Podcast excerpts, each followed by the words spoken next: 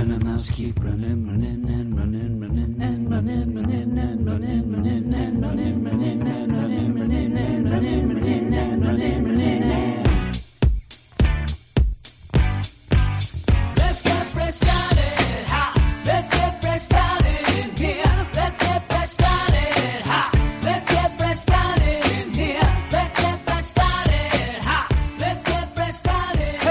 everybody, and welcome back to the Weird Science Marvel Comics podcast. This is episode 358. And if you were wondering where we went last week, we ended up having shows, but they were Patreon only, something that we do when there are five weeks of comics in a month. It doesn't happen often, but when it does, the show is Patreon only, or shows, actually, because we ended up having episode 356, which was a regular Marvel episode that ended up being four hours and 44 minutes long, our longest podcast ever. And it had a bunch of books, including Amazing Spider Man, Daredevil, Venom, Darkhawk, Phoenix Song, Echo, Winter Guard, and The Avengers number 5750, the big issue there. We also had our Patreon only Star Wars episode that has Star Wars Bounty Hunters and Star Wars uh, Darth Vader. And if you wanted more incentive to go over to the Patreon, because that's what I'm doing here, I'm giving you incentive. This is kind of a quick commercial at the beginning of all this rigmarole. We also end up having a weekly, very weekly, I'll, I'll say, just as a joke. Luke Hollywood, if he's listening, will get a kick out of that. But we end up having a weekly spotlight every week and two books picked by the bad asses of the Get Fresh Bing crew. bong. And this week they ended up picking two crazy books Amazing Fantasy number five and Death of Doctor Strange Blade number one. As we speak, that's on the Patreon already, a show that is a little over an hour long. All of that all wrapped into one, including our Book of the Month show, which actually features, and why I bring it up, it features Hawkeye, the 2012 Matt Fraction David Aja deal. That is kind of one of the inspirations of the TV show. That is each week on Tuesdays. We have that as well. A lot of stuff going on on the Patreon. And with all that, all you have to do is go over to patreon.com slash weird science where you can get all those shows. Also support us for everything. But we're back on the regular feed here. We have our regular show coming up again. Uh, not as long as last week, but pretty, pretty long me and Jason are going to go through four books here, and then later on on Sunday night you'll get the Star Wars show. Me and hopefully Matt. Me and Matt had a bit of an entanglement with scheduling, but I think that we'll be able to work something out by Sunday night, so we'll get that.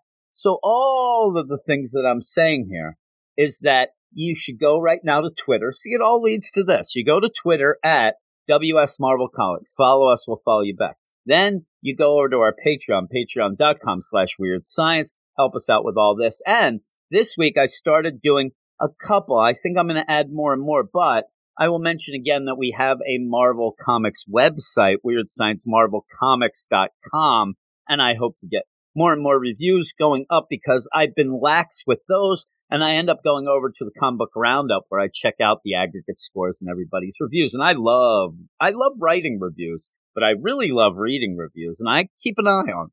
So if you are somebody out there who has a site and you're doing reviews, if it's on the roundup, there's a good chance I know your name and I have read your reviews. Whether that's good or bad or indifferent, I don't know.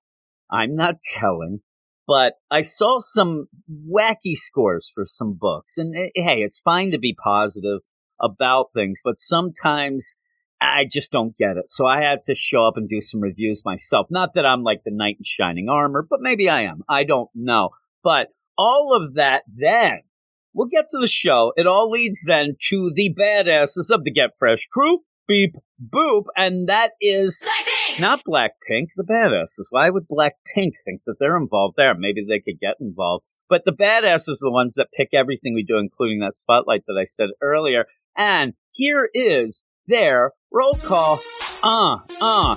Very disjointed. It's funny. Just you take a week off from doing some of these things, you lose your train of thought. I, I get scattered. I have a real problem with focus. Here are the badasses, including a couple new ones. Shout out that came on during that last week. Jacob Benson and Arani Sanders are two of those, but we also have Ted Probst, I Love Punchline, Michael S., Forrest Polly, Cam, Joseph Wojcik, Matt Razor, D-Man 3000, Lady Abby, Matches Balone, Niels Keyword, David Fink, Stephen Baum, Jason C., who you'll hear joining me a little bit later, Sue 42 to you and me, Michael G., Ken Halleck, Comic Boom Barake, Cellar Dweller, Mark Jager, Aldrin Stoja, Nick Adams, Bill Beer, Ruben, Carlos, Lone Wolf Marv, Luke Hollywood. He's probably sleeping right now. Simon, Luis, Manship, Andrew and Belfast, Swanee, Anthony G, Josh Million, Dalton, Edom, my man Pete from NYC, Batman Beyond, Mark, my man Rob Lewis, B. Muir, Brandy Murray up there in Buffalo. Hopefully he'll be back for the attack on the show as well. And Double A Run in Minnesota. I hope he's doing okay. And a shout out to the all time great Reggie, RIP. So yeah, a little bit of an extended intro. I'm telling you, I am a little bit, like I said, I'm scattered. It's late, but I'm trying to get this done and trying to get to these books. And that's what we're going to go to now. Again, thanks everybody for listening. Thanks the badasses, everybody on the Patreon as well. And if you are listening and you enjoy the show, it really would help us out if you would go and rate, review, and subscribe wherever you can do that. Mainly Apple Podcast, iTunes, that sort of thing. It does really help out. The podcast gets everybody, you know, a little bit of a shout out and people get involved more and more and more. But we're going to go off now. Like I said, me and my man Jason C are going to be going through four books, uh, starting now.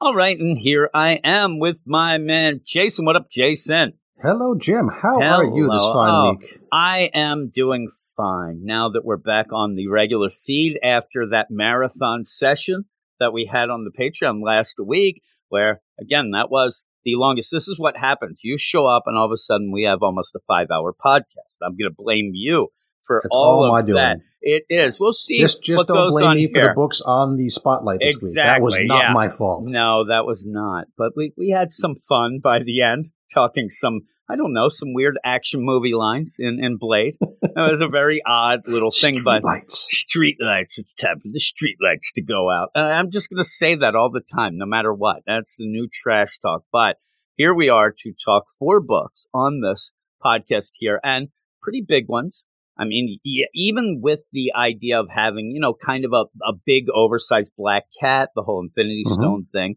you have Devil's Reign, huge. Everybody's, you know, Yeah. gearing up for that. But Big you have you have a big thing even happening in Amazing Spider-Man that I didn't see coming in a Bay issue. No, that was but a surprise. yeah, it was. And then and we also our other have books also number one. So yeah, and we have a number one, Captain America, Iron Man number one, which we're going to start with.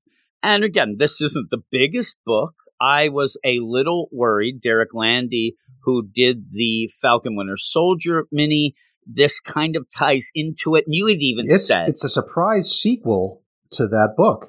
Yeah, I didn't like that book that much and didn't even finish it because I just kind of dropped it. Now, with that, you had messaged me and you said, I think that this ties into that, you know, Falcon Winter Soldier deal. I'm like, oh God, really? Like, if I go and read this number one, I'm thinking, well, if it really ties in heavy, I'm going to have to go back and read that whole Ooh. series. And that would be what we would do. No, it's unfortunately, just you know, the, the deal. the- but you don't need villain. that. The main Yeah. villain lady is the same person that Falcon and Winter Soldier fought. And it's fine. You you can go into this. So if anybody does make the connection and say, "Oh, I didn't read that," and you do want some Iron Man cap, you could just read this. You don't have to have read that. You get caught up pretty quickly, and Oh, it yeah, is it's own thing. It's its mm. own thing. But it is, like we said, Captain America, Iron Man number one, written by Derek Landy, art by Angel Unzueta, colors by Rachel Rosenberg, and letters by VC's Joe Caramagna. Here is the backup, which is just nonsense. Empowered by the super soldier serum during World War II, Steve Rogers is Sentinel of Liberty, known as Captain America. All right, if you didn't know that. I heard him. Billionaire, yep, uh, billionaire He was in the industrialist. Tony Hawk. Yes, he was. Wears high tech armor of his own design. He's the invincible Iron Man. Oh my goodness. They're getting it all here. Over the years, they've been fellow Avengers, friends, and occasional foes I saw that but always too. heroes. Yes, I did as well. Now, I do like, here's one play that I like in this because I think on, and you don't, you said before, you revealed, I believe, on the Uh-oh. Patreon only show last week that you don't listen to the solicit shows that I end up doing on Patreon. And, and really, No, I'm I- I- offended, but are you getting to that I later this week? I'll, I'll I'll see if I can answer. it. But no, I don't. I don't look at solicits. I kind of try to avoid all that. I mean, if there's a big event or something coming, sure, I'll hear about it. But Yeah, I'd, you'll I'd hear about rather just read the book as it comes to me. It's what Dancing Mike said. Dancing Mike uh, on the Patreon because at one point when you got full out like real sales numbers, I'd also do a sales deal, and he would always write to me and say, "I always listen to sales, but I didn't listen to your solicits podcast because it spoils things." And I understand. Um, but the the deal with all of this when I saw this was going to be a thing and read the solicit Okay. I got worried. And what I like about this, and this all goes into this recap deal at the top, right? Where it says occasional foes, because a lot of times nowadays, if you end up having a mini series that involves the Avengers, uh, um, t- Tech on Avengers, Tech on, Tech on, whatever the hell that book is, it's a constant.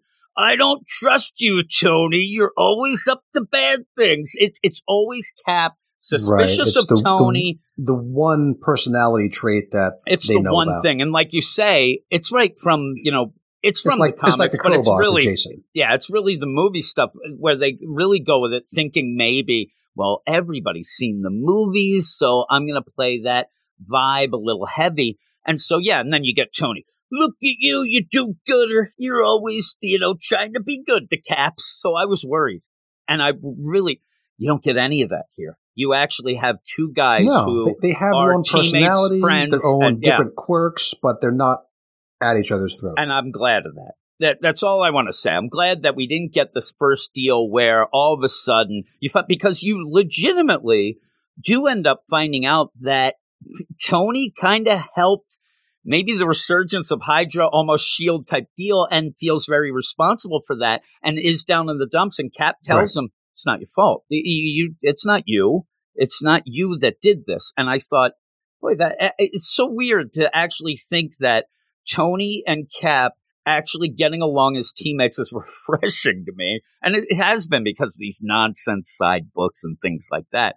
But we go into it years ago and we see that Tony, first off, I mean, he might be busy making armor, right? He might be bit. He definitely is doing crunches. I mean, Oh my holy crap! Look at that. He's got like an eighty pack. he he looks like he's some sort of a like a insect person. It's like a I'm telling you, carapace. I mean, so much. stuff. Is, look, he brood?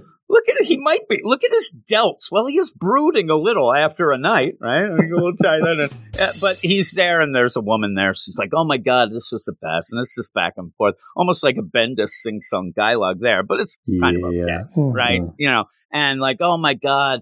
You know, that was a great night there, Tony. Uh, did you think about my proposal? Proposal. And it is a funny play thinking that he's like, what did I like? Tony doesn't really need to go Right. that This far. this is back in his drinking days, so Yeah, he doesn't yeah. remember everything. and he doesn't remember. He's like, oh, what? Did I propose? No, no, I propose. You proposed? Did I say yeah? And she's like, no, no, no. And you get this real quick deal, this human AI interface that she ends up talking about. Right. And- she's not a technical person, but she's kind of the you know the the manager, human relations kind of person working with this this tech group.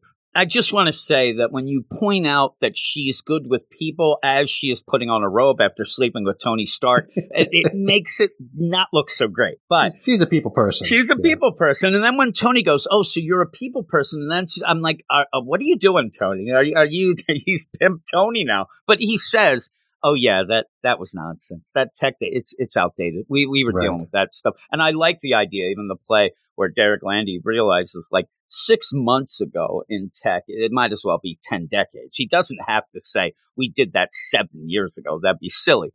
Uh, so he's like, "Oh yeah, six months ago or whatnot. We we already did that." So your stuff doesn't go. She's she gets mad, you know, and and she- Right. This Tony, was her big thing. This was Yeah. we don't know how much of her life or money she's invested in this idea. She What- slept she with gonna Tony. she she did her HR. day. She slept with Tony, and he says, "What, you know, you you duped me." And he says, "Well, you know, you are a people person. Now, what you end up having is Tony Stark should flat out be Derek Jeter. You get the hell out before they Get wake the up, basket, and you you send them the gift basket. There you go, and then everybody's happy, right? Oh, closet Uh, full of gift baskets. just gift baskets. Oh, that always made me laugh. But you end up there. I'm like, poor Jessica Alba. I think she didn't get. She got more. Uh, you know, she got there like a hot weekend. Uh, but you end up having him say, "I'll, you know, give you my recommendation. You could go over to Shield." We and it's a good play, knowing that at this moment Shield isn't around. This is in the past, so you end up finding out though right away. And I like the progression, very cinematic of the name, where oh, I remember your name. It's and then you have a judge say Veronica Eden. The charges relate. I mean, she has done some bad things. She was trying Right, to become so head this- of Hydra. this this uh, first scene happened before Falcon and Winter Soldier, before all that, and I guess that he got her the job in Shield, and she used that to do all sorts of bad stuff. Oh yeah. Yeah, she's pretty much, you know, taking down the government, trying to be the high leader of Hydra. And Tony gave her the stamp of approval. And she ends up, and, you know, you get a little jokey stuff. It's Now, judge, I don't, judge. I don't think we're supposed to get the idea that her plan all along was to sleep with Tony so that she could get into Shield. I don't think she's that kind of a planner. I think that she's a good She's bit of opportunity. Yeah, right. she is. Like she was And- really working with these tech guys. She thought it was going to be a thing. Turns out to be crap. Okay, I've got the Shield thing. Maybe I'll try that out. Oh, maybe I get this opportunity to go go Hydra. Why not? Yeah, she just sees the best opportunity for herself and takes it, and she did. And then, seemingly, you know, even by the end, because you even get, you know, a narration and stuff like that of the idea of what my plan is and what I want to do, what she and she pretty much, you know, wants to be the be all end all. We'll get to that. Uh, by the end, but it is a good progression of that. And again, it, you don't need to know, and it does say, you know, see Falcon Winter Soldier one to five, but all you have to know is, and what the judge says is, you're here on charges relating to infiltrating SHIELD and the U.S. government on behalf of the terrorist organization Hydra. If you want a little, you know, a little fill in the crack deal and you want to see that story, you can, but you don't really need it. You, you know what you need No, here, you- and I, I whatever you that. imagined happened between the last scene and this scene, that's fine. Yeah, yeah, really. I all I you see She. Hydra, Hydra. That's all you need, and you're like, all right. So you go, and she's being transported out of here. She is guilty. Right. We- Judge, we have some judge. we have some bad jokes here. Judge, Yeah. judge is I don't Judge, think that was a funny joke. Yeah, and the only thing that I liked about that was the idea, and Eric brings it up a lot on our DC podcast. The idea that if you're, you know, Johnny bad villain in a comic book universe, you, you're not going to be a hero. Wouldn't and you be a, a colorist in a comic book? you that? might be. That would be Bond Blocks? and right away Oh, block us. That's what would happen. You would end up being a colorist who blocks us for some unknown reason. I don't know, but yeah, she is guilty, and you see she's a little snarky, right? She's got some charisma, but she ends up being transported Sassy. away. Yeah, and she's in, you know, the police van, whatever they call those things to Your, transport your the prisoner transport. yeah, sure. and all of a sudden, she the, the van gets attacked by what looks like Iron Man, but isn't Iron Man. You even have the driver's like, "Is that Iron Man? That's not Iron Man. He always wears a different armor." And ends up blowing, but Iron Man shows up. And I Mhm. like I like the art in this a lot. I, I think that there's a lot of like even this where Tony comes in. There's a sense of speed of him coming in, but also the idea he's the star. Look at him. He he's right there in full color as he comes I- again, in you could very stop. easily see this scene in a movie or a TV Yeah. show. How it how plays it off play a out. lot like if this would and really that's a cool deal since you already had not that it was related but the falcon winter soldier deal this definitely could be a like a mini series type deal on disney plus would be cool uh, he comes in he recognizes 51 hey you were that you know state initiative deal what's going on? Why didn't you stay good? Let me check. Hey boss what's up with 51 oh you're wanted for murder in minnesota? Holy and this moly. starts this starts a, a theme that's going to play through the rest of the issue. We got a lot of references to this 50 state initiative, which was back the Civil War kind of era, where all every state was going to have its own team of government supervised heroes, and he was going to be one of them.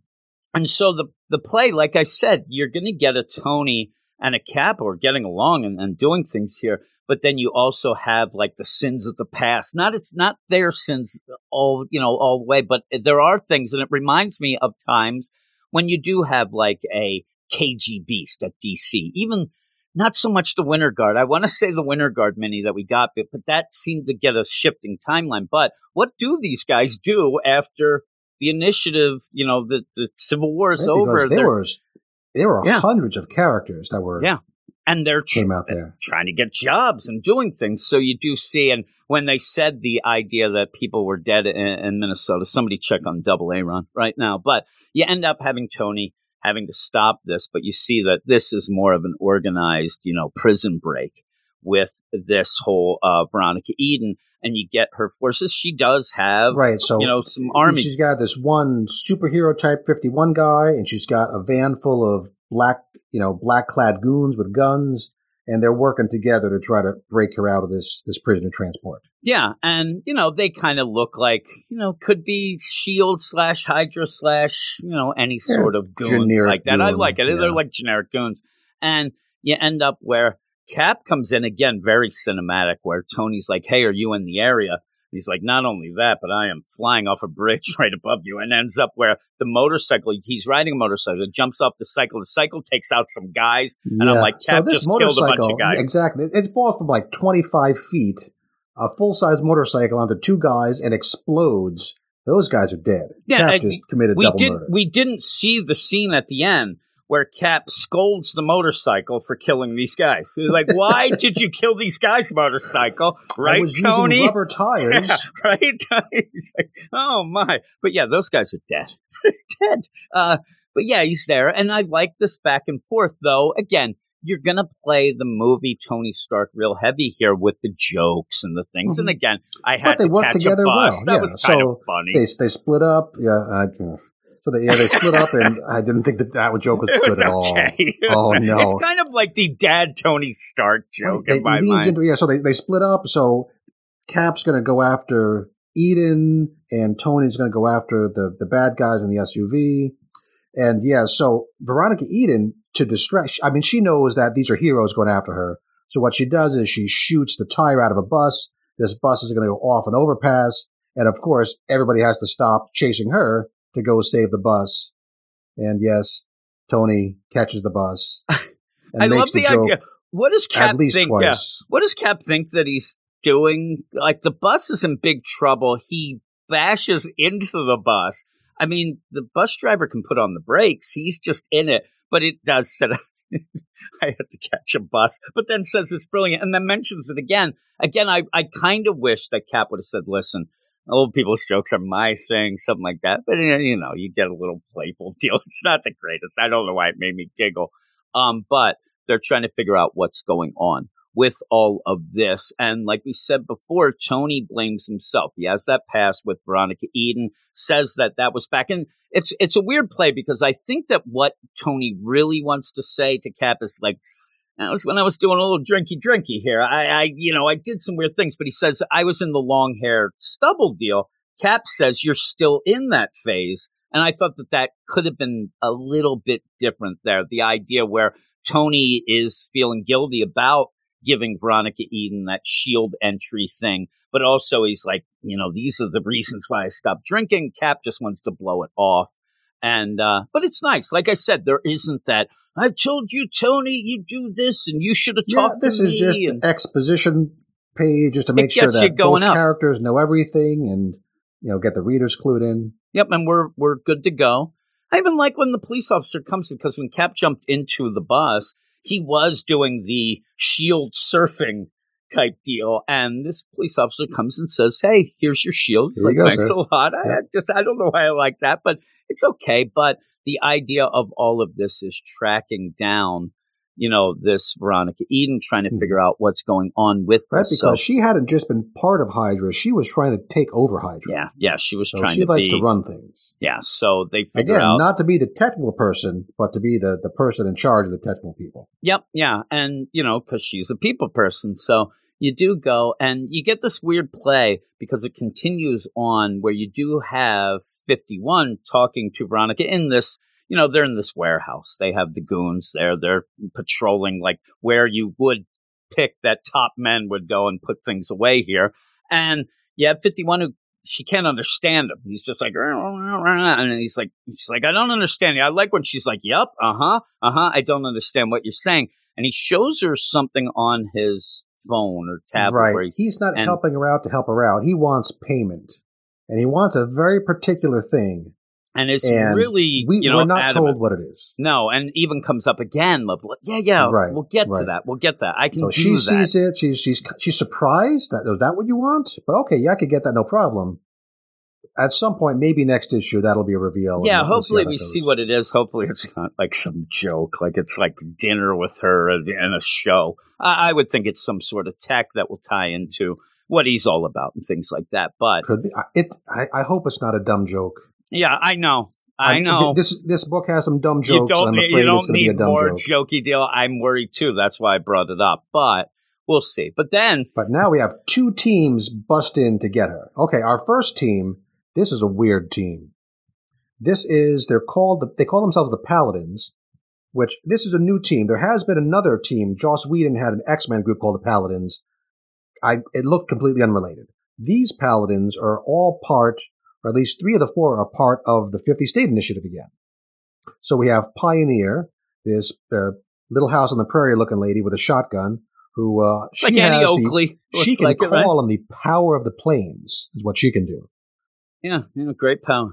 Then Power we have. Vox, who's I thought it was Vox Supreme from that That's death what I of thought the it was. Inhumans thing, and Yeah. they look a lot the same. They look I guess they're not alike connected. It's just a coincidence. Because it but did look like Vox Plain Supreme. old Vox. He was part of the Action Pack, which was the Kentucky 50 State Initiative group. He does electromagnetic things. You have Prima Donna, also part of Action Pack. She has some. she's strong, I guess. And then we have guy Brain in a Jar, Think Tank. He has telekinesis, and he was in the Montana group of the 50 State Initiative. Yeah. So that's cool. I mean, it's something that you never expected this week, right? That you were going to get some of the initiative, the 50 state Yeah. initiative. So when they show up, it, it adds some flavor, cool character type deals, and you do get to see them fight a little uh, because you end up having at first 51 freaks out. And you end up, hey man, we were part of a team. Yeah, Look they all us. know you know, why other. are you doing They're- this? Yeah. buddies. And I don't know why I like Think Tank. The idea that he would be like one of those guys that he's walking down the street and you see him like from the side maybe or behind you, like, holy crap, who's this? Oh my God, he's a brain in a jar and a helmet. And then you run. It's almost like that idea of a merman. Which side, you know, the top or bottom is It's like the a fish. samurai scarf around his Yeah, head. oh, it looks awesome. Uh, but yeah, you end up having all about accessorizing. yes, Cap and Tony come in then. They bust in then. And so now Yeah, we, Which we have uncoordinated. They just two two teams happen to bust into catcher at the same time. Yep. Yeah. So you have her guys firing away. You have the Paladins firing away. You have 51 going, and you also have Cap and Tony going all about this. And it's okay. I mean, it's very quick. We're not going to get, you know, real intricate moods or stuff, but you end up seeing, and I, again, if you're going to say anything in my mind of who's the standout, I do kind of like Pioneer because she get like I, I could go with her. I like her look with her bonnet and then her just bashing a guy with the butt of her rifle. Uh, That's pretty cool in my mind. But you do end up having this go down as, like you said, you still have Tony and Cap there. They go to Vox and try to. He's one, but they they're always like, "Oh man, what are you guys doing? What's going on?" And it's okay. I mean, it's very quick. And then by the end of that, you just end up having them kind of posing off Mhm. about what they're going to do well, because the Paladins Veronica seem got to out. be pretty new working with each other, and they're not so coordinated. They kind of get in each other's way, and that causes this chaos that allows Veronica Eden to once again escape with like some of her goons get caught, some of her goons run off with her. and, and then- 51's with right. her as well as they go and you have a you know a trail of cars going with her and again just so you remember 51 is still showing you know here's what i wanted my phone here and she's like i know no we can get it i got you i got you and uh i don't know i like it i like the idea that next issue may be We you know get this- finding out a little more of the paladins this little as well. twist at the end where we have some we've had the narration from Veronica Eden the whole time through. So we get her voice, which is a little sassy, a little jokey. Maybe it went a little too far for me, her, her sassiness. But we get at the end here, the twist is that she says she's not right. She used to be out to rule, run Hydra. She's not now out to rule the world. She's out to save it one dead superhero at a time. And we don't know what that means. We haven't had any hints about that plan until this very last panel. Yeah, and so with that, like we, I want to know, you know, what did trigger the Paladins to come here and break in? Uh, is it that they tracked Fifty One, thought he was in trouble because he was, but he doesn't seem to be part of the team or anything. So What are they doing? Is this that she, I mean, the setup could just be, even though she is working with 51, the idea of these initiative, the initiative characters have gone. Now she's just going to go beep, boop, boop and try to get those. Um, but it's weird because overall, hey, I'm not trying to rule Hydra. I'm not a Doom. I'm not a Kingpin. I'm not a Zemo. Even at one point, she's like, go find Zemo. She says to 51 at first, but then he shows. And, uh, but with that, a villain kind of would always think, hey, I'm going to see, like, that's a Lex Luthor type thing, even the idea that I'm doing the right thing by killing these guys. So that didn't really intrigue me as much as I, I hoped it would, but it's something and we'll figure out what her plan is, what she's doing. And I, like I said, I want to see more of the Paladin team, maybe find out what they were doing, but it's okay. This isn't a bad issue. It's a good first issue, gets you in. It, it at least gives you the vibe of what's going on. If you don't like dad jokes, the the tone it's, it's so much told through her point of view, and I I really don't care for her tone as she's written here. So, and there's a lot of it. Yeah, I think that it also plays up in the it's more cinematics. You know, if you want to go and see Tony, and the you know, if you don't like Christopher Cantwell's, you know, Iron Man, here's some Iron Man. It's very similar to the movies. You can just all right, I can get into this and and Cap. So overall, what would you give it? I'm at a six point five. Okay, I'm at a seven. I liked it enough. It's it's not going to wow anybody. I don't think this first issue, but I'm intrigued enough to to read on and mm-hmm. continue reviewing it here. I thought the art was really good though too, and the co- the cover was great, Alex Ross cover, so that's a big deal for me. But overall, it's okay. It might be one of those that I wouldn't say that you have to necessarily go out and buy this day one, but if you have the Marvel Unlimited app, there's no reason not to just spend 10 minutes reading it and see if it's for you. Yeah, get some Captain America in your life. Yeah, we'll go to the next deal. This this is important. I mean, it is. It's Amazing Spider-Man. It is number 80 Bay, the dot Bay issues. I think that what we're playing with here, especially at the end, where you end up having the editor's note by Nick Lowe, I think that they want to make it so that you think that these Bay issues are important because by the end, something really huge happens. Yeah, and and previous Beyond .bey issues, it's just been these side stories that don't really matter that much. But this is a major story beat. In Oh this yeah, whole major. saga. Yeah, and so at the end, Nick Lowe's like, "Listen, big things like this don't usually happen in tie-ins. These are important." I'm like, "I don't know. I here it is. We'll see each one. I'm not going to judge the Bay issues that we already had off this because they were kind of nonsense. But you end up having it written by Cody Ziegler, art by Ivan Fiorelli and Carlos Gomez and Paco Medina. You have colors by Rachel Rosenberg and letters by VC's Joe Caramagna. Also at the back, I believe it points out that Rachel Rosenberg's colors are great and she owns a kickboxing gym. It does mention that, yes. She colors a lot of books, so I don't know when she has time to kickbox. I know, really. She is a kick butt, you know, colorist too. I do like her colors. Here we go. Peter Parker's in a coma after a disastrous fight with the U-Foes, during which he got hit with a deadly dose of poisonous gas and radiation. Luckily for New York, Ben Reilly has taken on the mantle of Spider-Man with the support of the Beyond Corporation, who bought the rights of Spider-Man name and likeness as part of their superhero development program. While Ben safeguards the streets, Peter is fighting for his life against the poison inside him, but his doctors are at a loss. Good thing Peter has someone in his corner who won't take no for an answer. The pluckiest, most tenacious woman in his life, Aunt May. And so with this too, this doesn't have any Ben. You'd get no Ben in this. This is all Aunt May, and the big thing it's Aunt May and Doc Ock, which seemed to be really telegraphed early when she says, "I have somebody from my past that can help," and that's what it is. Right. She's this leads right out of that kind of post credit scene from last issue. Now, if you aren't on the Patreon, didn't hear our almost hour long review of the last issue, the 80 that we did with Clay.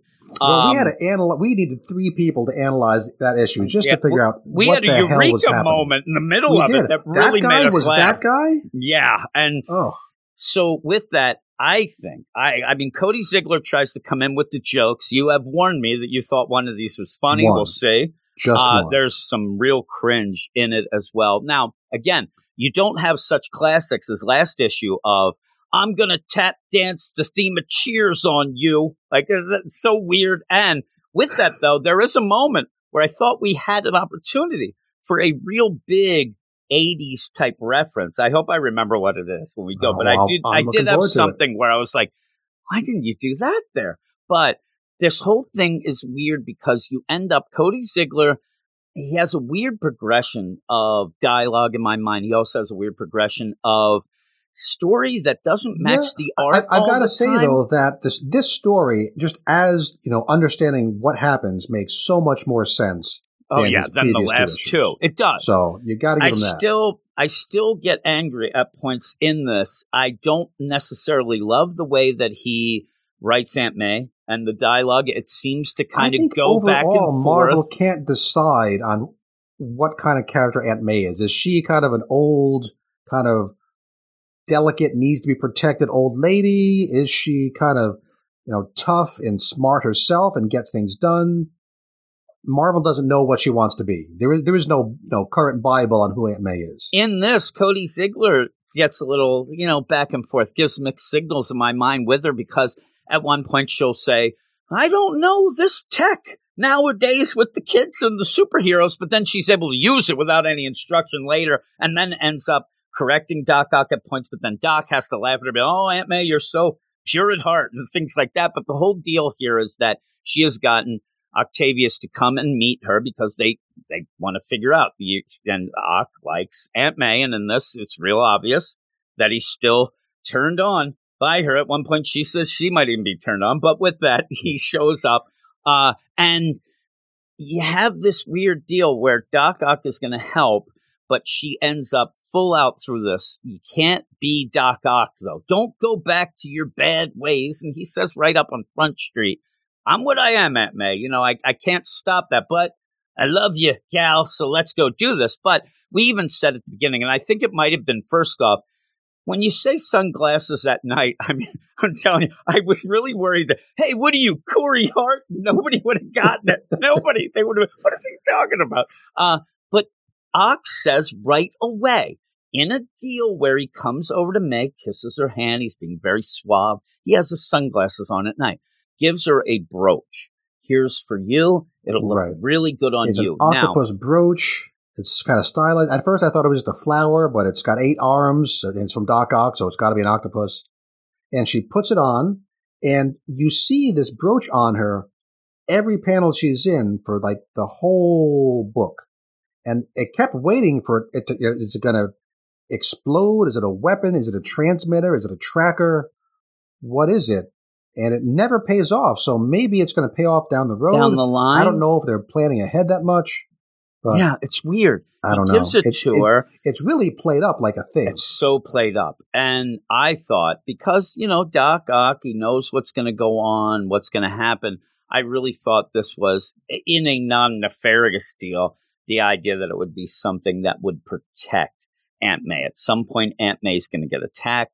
Ock won't be around, and this thing will shoot lasers or something, a, a force Right. field, something. And then she'll be like, oh my God, he, he really does love me. Like he thought I had or whatever. let him track her down and rescue Or her later if she gets, gets kidnapped. or you know something where you know when she goes to see Peter, you'd have at the end where wouldn't it be a nice thing at the end where Peter she goes and runs back somehow she still has it on she goes back to the hospital and you end up finding out by the end again that Ock had helped out behind the scenes. And he's just sitting there looking at a thing, smiling and like, "You're welcome, Aunt May. You're welcome, May. I love you guys." Like it would have been nice, but it doesn't do anything. It does nothing. So you end up. They go to the university where you had that fight, the U-Foes fighting both Spider-Man. They're looking around. There's a big crater. You end up having Doc Ock and Aunt May go back about what's a scanner and what's a. Through the whole thing, you get some weird stuff going yeah, on. the, the the flirty dialogue between Yeah. them is a It- lot of it, and I didn't like it. Yeah, I didn't either. And you have Ock find, you know, okay, I don't have enough of a, you know, reading here. The Geiger counter isn't enough. Yeah, there Aunt, is something Aunt May here. finds this piece she of cloth finds a thing. Yeah, that none of the police found, I guess, in the multiple days since this fight has happened. But I know. I mean, that's all. Like, like, I'm sitting there, like, really? Like you just found this ripped piece of cloth, and then it's nothing. And she goes, "Ooh." Must be something them young kids are wearing nowadays. I'm like, all right, we get it. Aunt May's old. looks looks pretty out there, even by young kid standards. yeah. that's that's my Aunt May voice. Yeah, that is a good voice. Well, like, all right, well, this this is Doc Ock's. This is the way he gets the ladies. Well, we're gonna have to go back to my lair and check out that sample there, May. And they go back to one of his safe houses. They go in, and he offers her some wine. I'm not a wine guy, but I'm sure this is very expensive wine. And she's like, "Oh my god, this is business. Can it be business before pleasure, or the other way around? Look at me." And it just goes on too much, but it's, yeah, it's, it's, a, it's a lot of words to not any real effect. Yeah, so they they check out the sample and it's able to tie it into Now, U-Foes. I'm thinking, things. so Cody Ziegler writes for animation, right?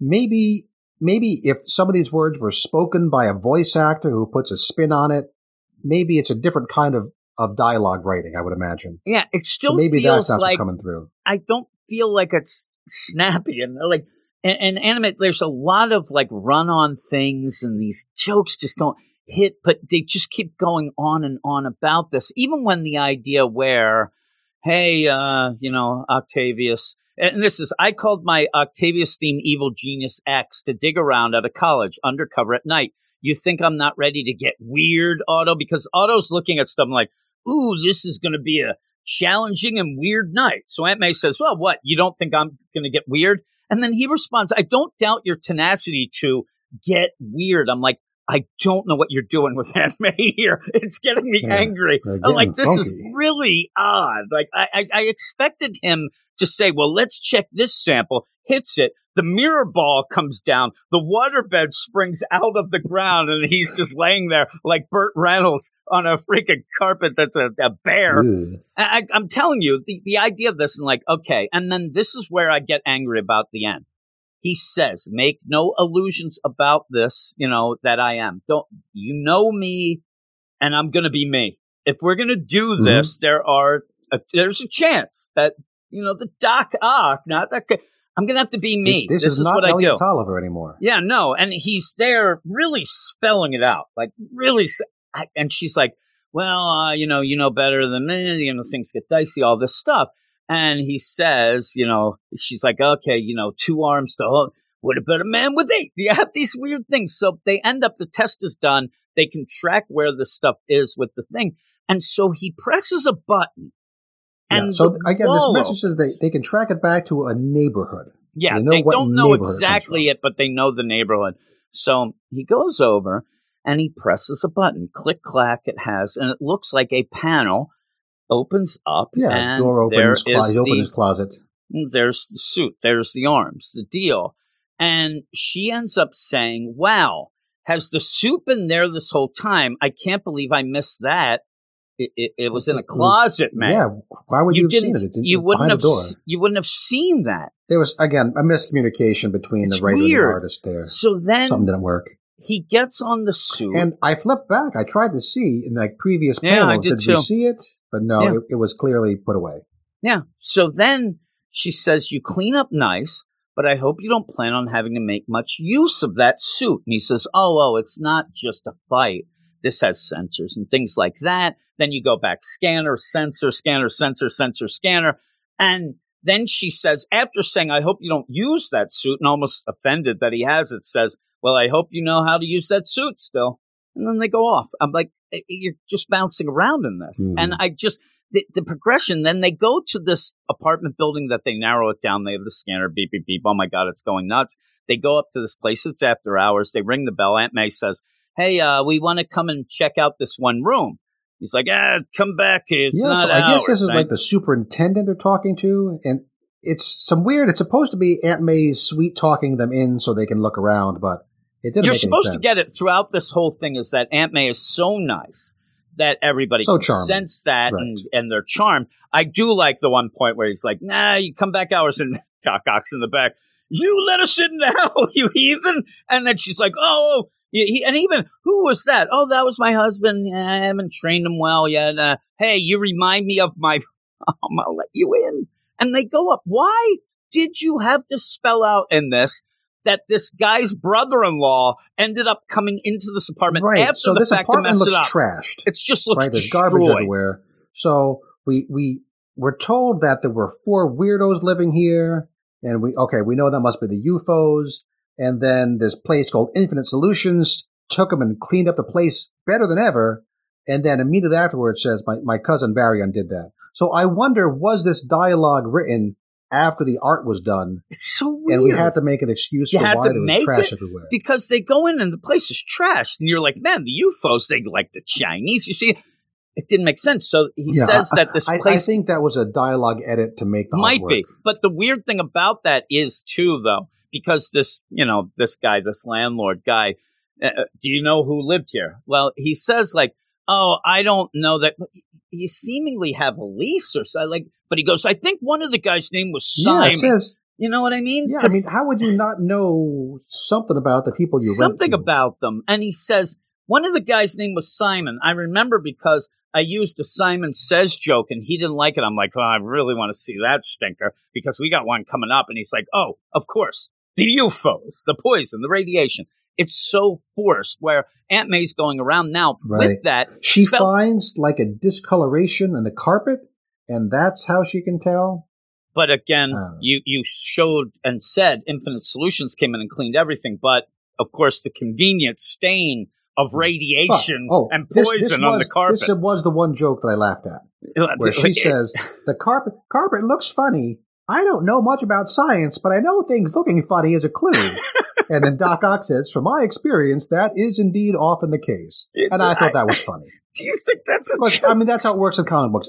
Or a video game, right? Oh, there's one one panel that looks different. That must be a clue. It I'm looks telling funny. you, the idea of that though is like they clean up everything but the huge radiation type stain. But with that, the guy says out of nowhere, Now, I'm, I'm imagining an infomercial about like OxiClean cleans radiation cleans stains out of carpets. radiation stains. I, I'm telling, but For what- all, for so all you supervillains out the there, The weird thing about this is what I want to ask you then though is why did they clean it up in the first place? They came to, or they, and that's the thing is the weird part of this is that we're getting the idea, and I said right away that I thought the Beyond Corporation was involved of setting up the U-Foe attack. This was to get Ben Reilly in the papers, showing that he's kicked butt with this new suit. They didn't think Peter would show up. Peter ends up getting Hmm. taken down You think so?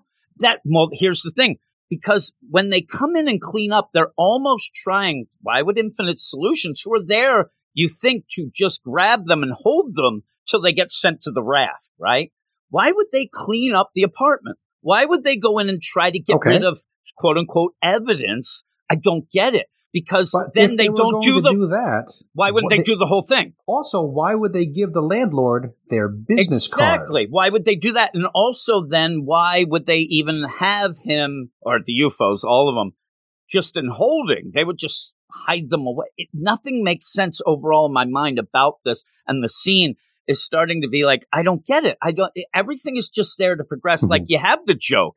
There's always a stain in the car. You don't have to joke about the the forced nature, like you like it, but the forced nature of what you're actually doing. In the meantime, you know, and and I I only see that this is David Cross as the landlord who says, "Yeah, you know, they they cleaned Okay. up the whole place and uh, they didn't even charge me, you know, pro boner." Now, Ugh. if you say those words out loud to anybody, as a landlord, anybody, I don't care if you know or don't know that it's pro bono. If you say pro boner out loud, first off, I'm giggling and I'd be like, I don't know. But why? And once That's- again, he repeats the joke twice, just Oh like at uh, Cap Iron Man, where you, you Yeah. make a bad joke and somehow it gets better if you say it again, which I don't think the math works out on that. No, you're, a math guy. You tell me because he ends up saying, "Excuse me, that, that's Doc Ock," and he goes, "You know, pro boner, like when you do stuff for free or whatever." And then he's like, "That's pro bono, you caveman." I have expected here to be like, "What? Uh, you two wasn't?" Yeah, like just keep going with this nonsense. But they end up finding, okay, U-Foes. I haven't lost my edge. exactly.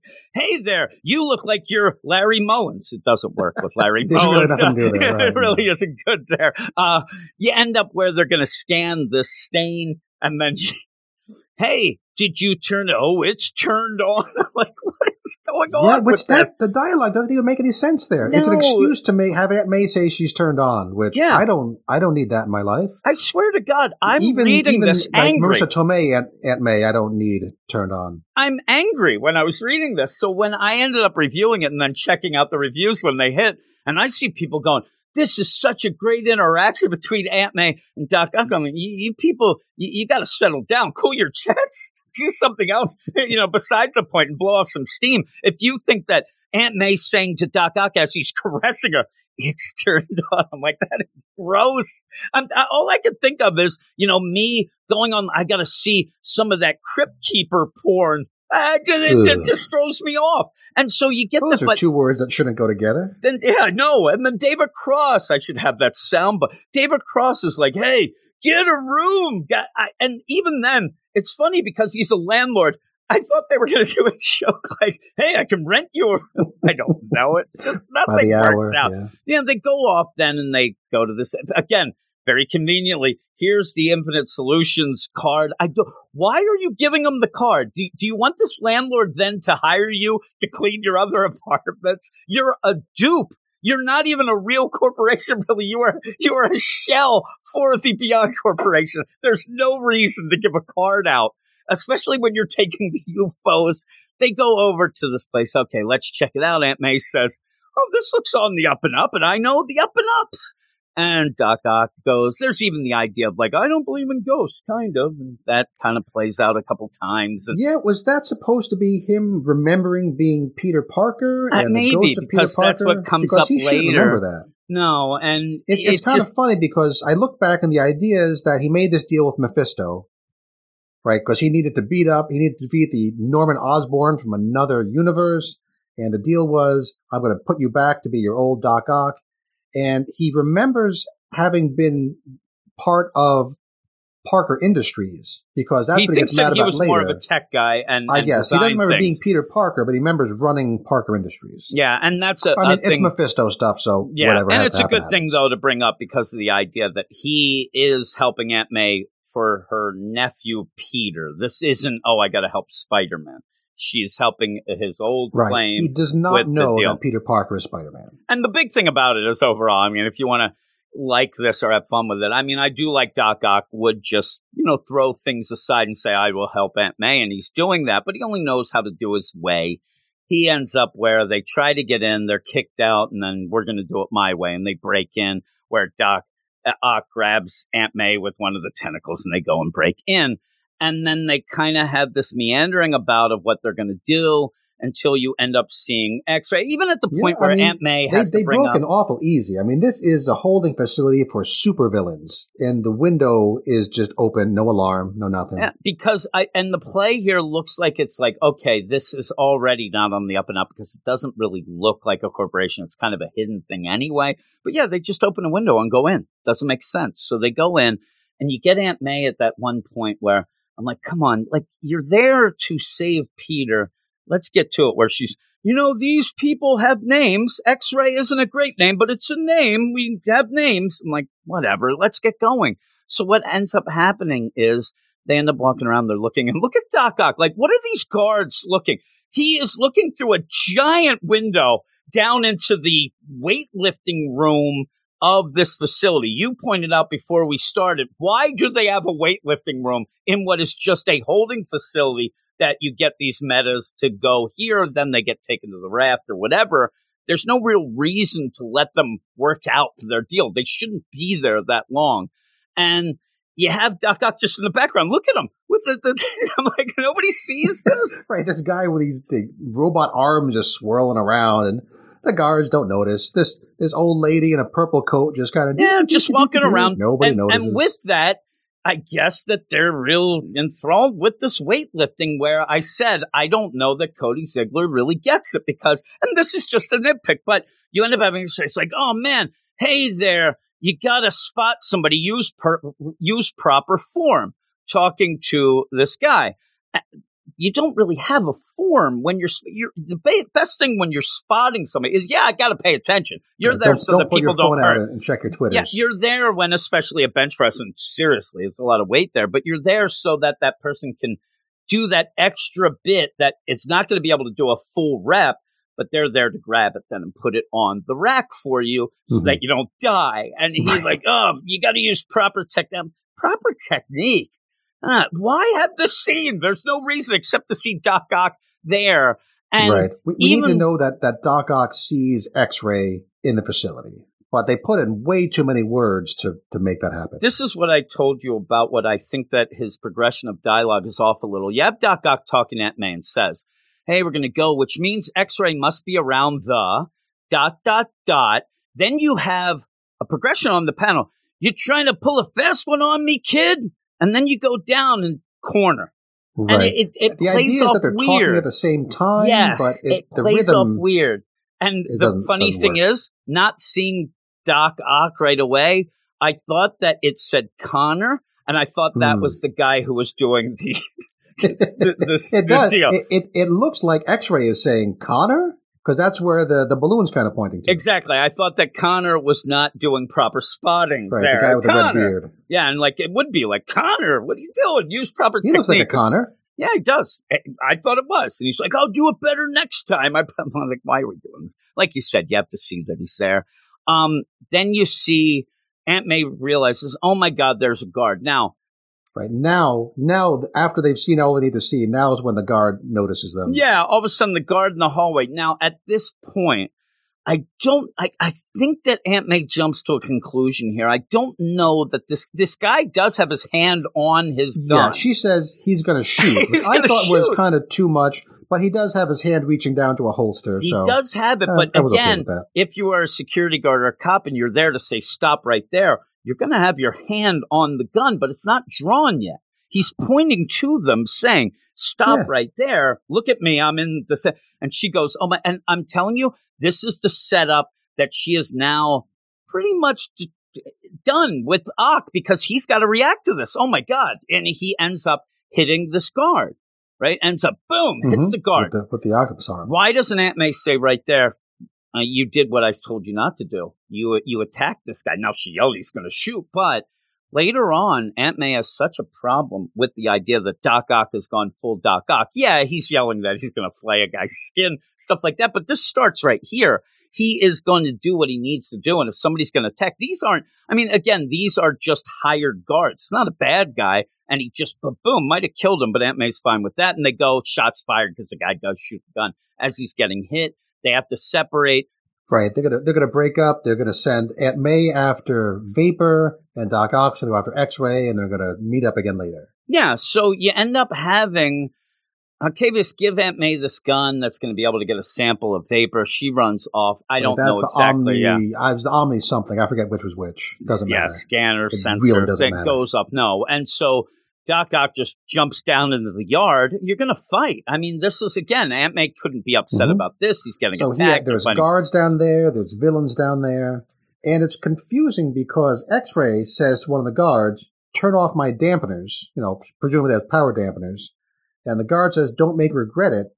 But where are the power dampeners? I don't. We don't, I don't usually see see, like a bracelet or something around the neck, or we see a switch turned off. Maybe the whole thing is power dampened, but we don't see anything in the art to to talk to to reference as power dampened. And also, I mean, this this guy Harry, the guard. I mean, he really must be, you know, hard up for money. The, the U-Foes have only been in this, you know, thing, and he's already borrowed fifty bucks. He's like, "Yeah, you're gonna get fifty bucks. I, I thought go." maybe they were playing cards or something, and he owes them from a, a gambling bet. that feels weird in a in a holding facility that you want to think is the big bad Huh. beyond thing. But again, you could just get in through opening a window, so things are a little lax there. But it's a big fight. You end up having the fight, and you end up having again, if we want to go, he said it. You end up having, of course, X-Ray yell, "Hey, I was fighting this new Spider-Man, and man, he was like 2.0. He was superior. Nobody but me." Is like he end up having Ock flip out. And then he ends up where all the guards come down, and you almost get that, you know, are you trapped in with me or am I trapped with you type of deal, where he's going to correct the error. All these things going Mhm. on because he realizes we, that we things aren't the up and up. in one panel, one of the octopus arms does take a sample of X-ray. Yeah, yeah, he does take that as as they're going, which is good to, to get. It's an it's an important plot point. Yeah, so. Aunt May, she's going to do the personal touch. Goes finds Vapor, says, "Hey, listen, I know that you, you know, a bad gal, but when you were fighting my, it was collateral damage. My nephew ended up getting sick, and you'd yeah, be able to. I thought this was a pretty here. touching scene. was I thought this was effective.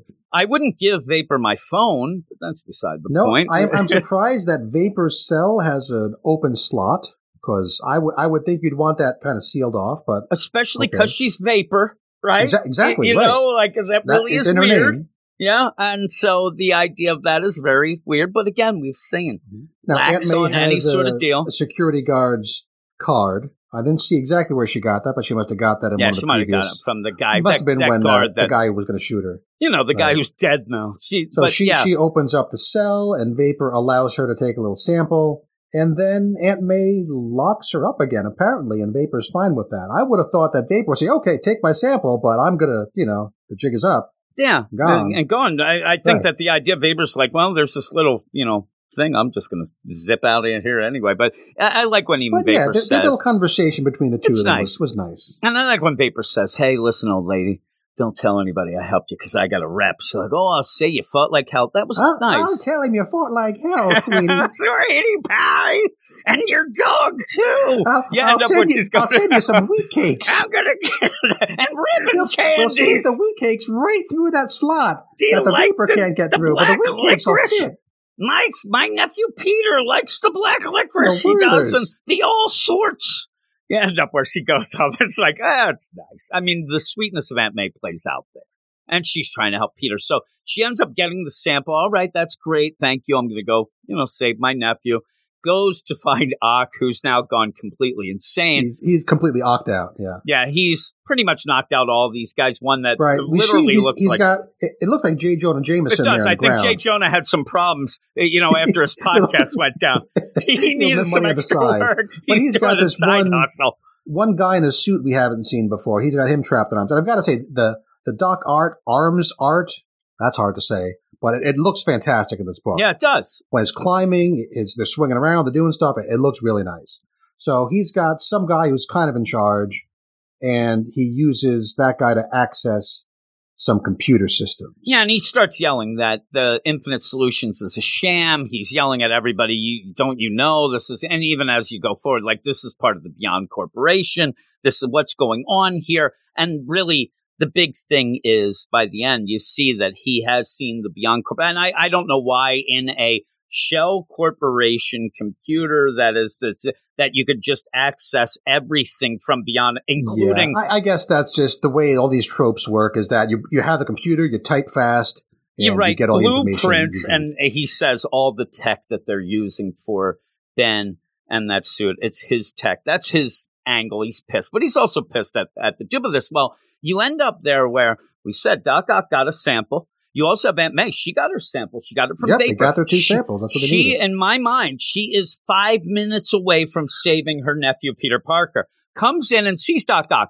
Might be a little over the top, as I said. If she comes in, he's yelling, I'll Mhm. flay your skin yeah, that's a little over the top. that might that's not good optics as you come in but all of that to think. And, and again by the end it doesn't matter. I understand that. But at this point aunt may who really thinks at this point oh my god we're, we're gonna save peter. He's gonna be okay. I just gotta get the okay like instead of saying ah you know what i said? Octavius do this. And he'd probably put him down whatever. She's like i can't do this. You promised. I can't. I don't care if i have to start from scratch. I'm not doing it this way, and you are irresponsible. Because she has got to throw Mhm. that out and walks away. And I'm like, I She don't want to says, say I-. I, I want no more part of this. I'll find another way to help Peter. really, your Now- other way was sitting around bitching at doctors and crying. That, Now the, you- the art works fine. You could just change the dialect just a tiny bit to say, you know, I don't like the way you did this, but this better work. You better be able to say, after all this nonsense you put me through, you better be able to save my nephew. and and remember, that would at, work fine. at one point, the setup was when Aunt May runs away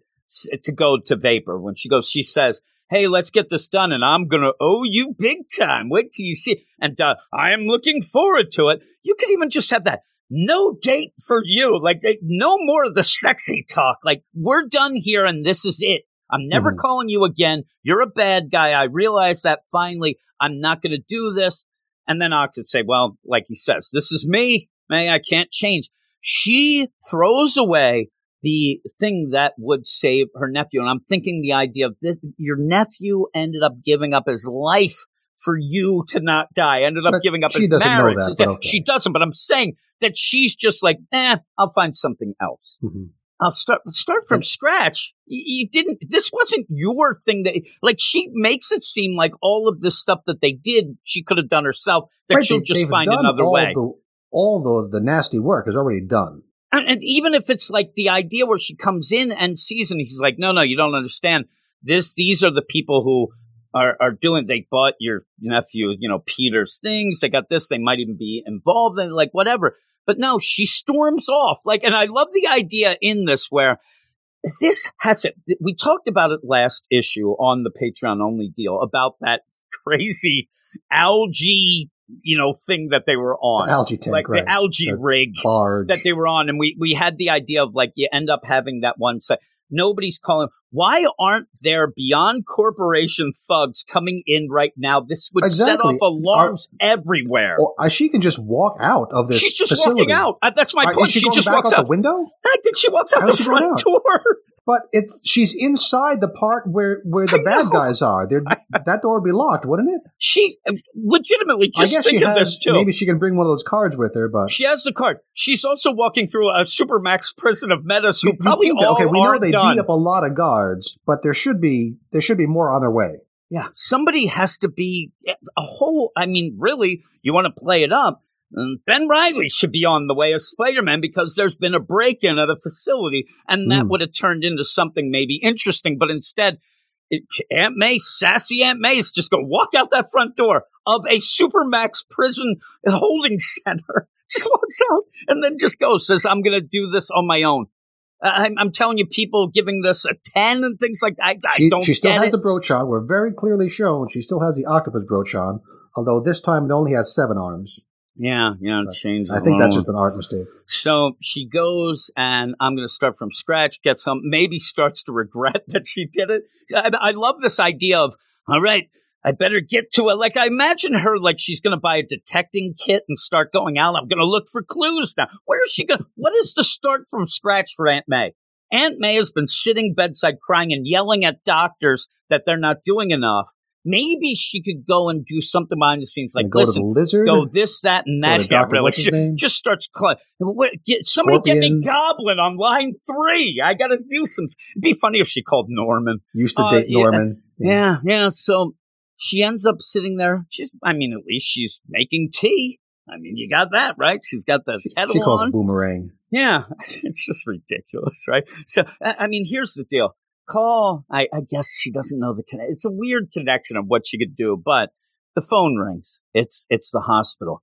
It's a miracle. She says, "I need a miracle now." The miracle would have been to bite your tongue for three minutes and then tell Doc Ock you're done with him. But Doc Ock, behind the scenes, to make him a good guy, he had sent the, you know, the stats and the info. To, again, it's very you know, comic book science deal too, because you're ending up saying, uh, here's sample this, sample that. There you go. I would have thought that Doc Ock himself would have come up with some serum or something. We're going to go with the deal, synthesize Reed Richards machinery.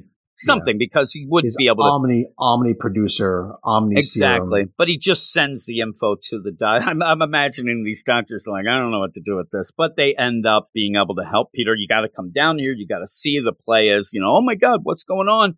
She storms in, says, finally, it's nice to the doctor. He and even he's like, oh, here we go, because she's going to yell. But Mhm. she goes into the room and Peter's up. He's just sitting there. What bus hit me? Anybody get the name of that bus there? And they hug. See, you know, It's a big moment. I mean, the, this whole Beyond story kicked off by Peter Parker getting sent to the hospital because he was poisoned by the U-Foes. And that's why all this has happened. That's why there's only one Spider Man. That's why there's no competition between him and Ben Reilly because he was out of commission. So he looks like he's all the way back. I mean, he looks fine. Yeah, looks stacked too. Actually, looks like he took like the cap workout while he was in a coma. Uh, but yeah, he's back.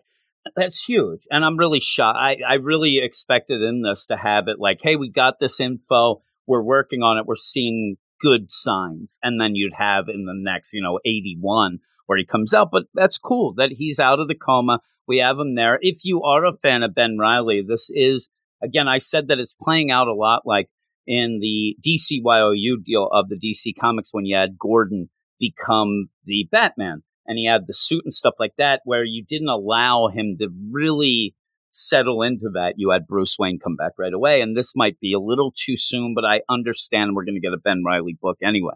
So you have that, but then you get an epilogue deal where this is where we're going to continue on the deal because Doc Yeah, we Ock's get on the, epilogue, scene. We get an- right? an, art change. We had a couple artists listed. I presume this is one of the other ones doing this last scene. yeah, I like the art have throughout too. Kind of your standard New York City rooftop with the water tank, and we see some guards, and there's being attacked. There's some shooting going on, and who is this person wearing like a, a brown jacket saying, "Not again! Be brave, Basir! Be brave!" What is going on there? Is that a reference to something we saw in a previous issue? if, if all of a sudden that guy has, uh, you know, hangover pills, I, I, I actually, in my mind, and somebody might, and again, this might be a deep cut. It might be something.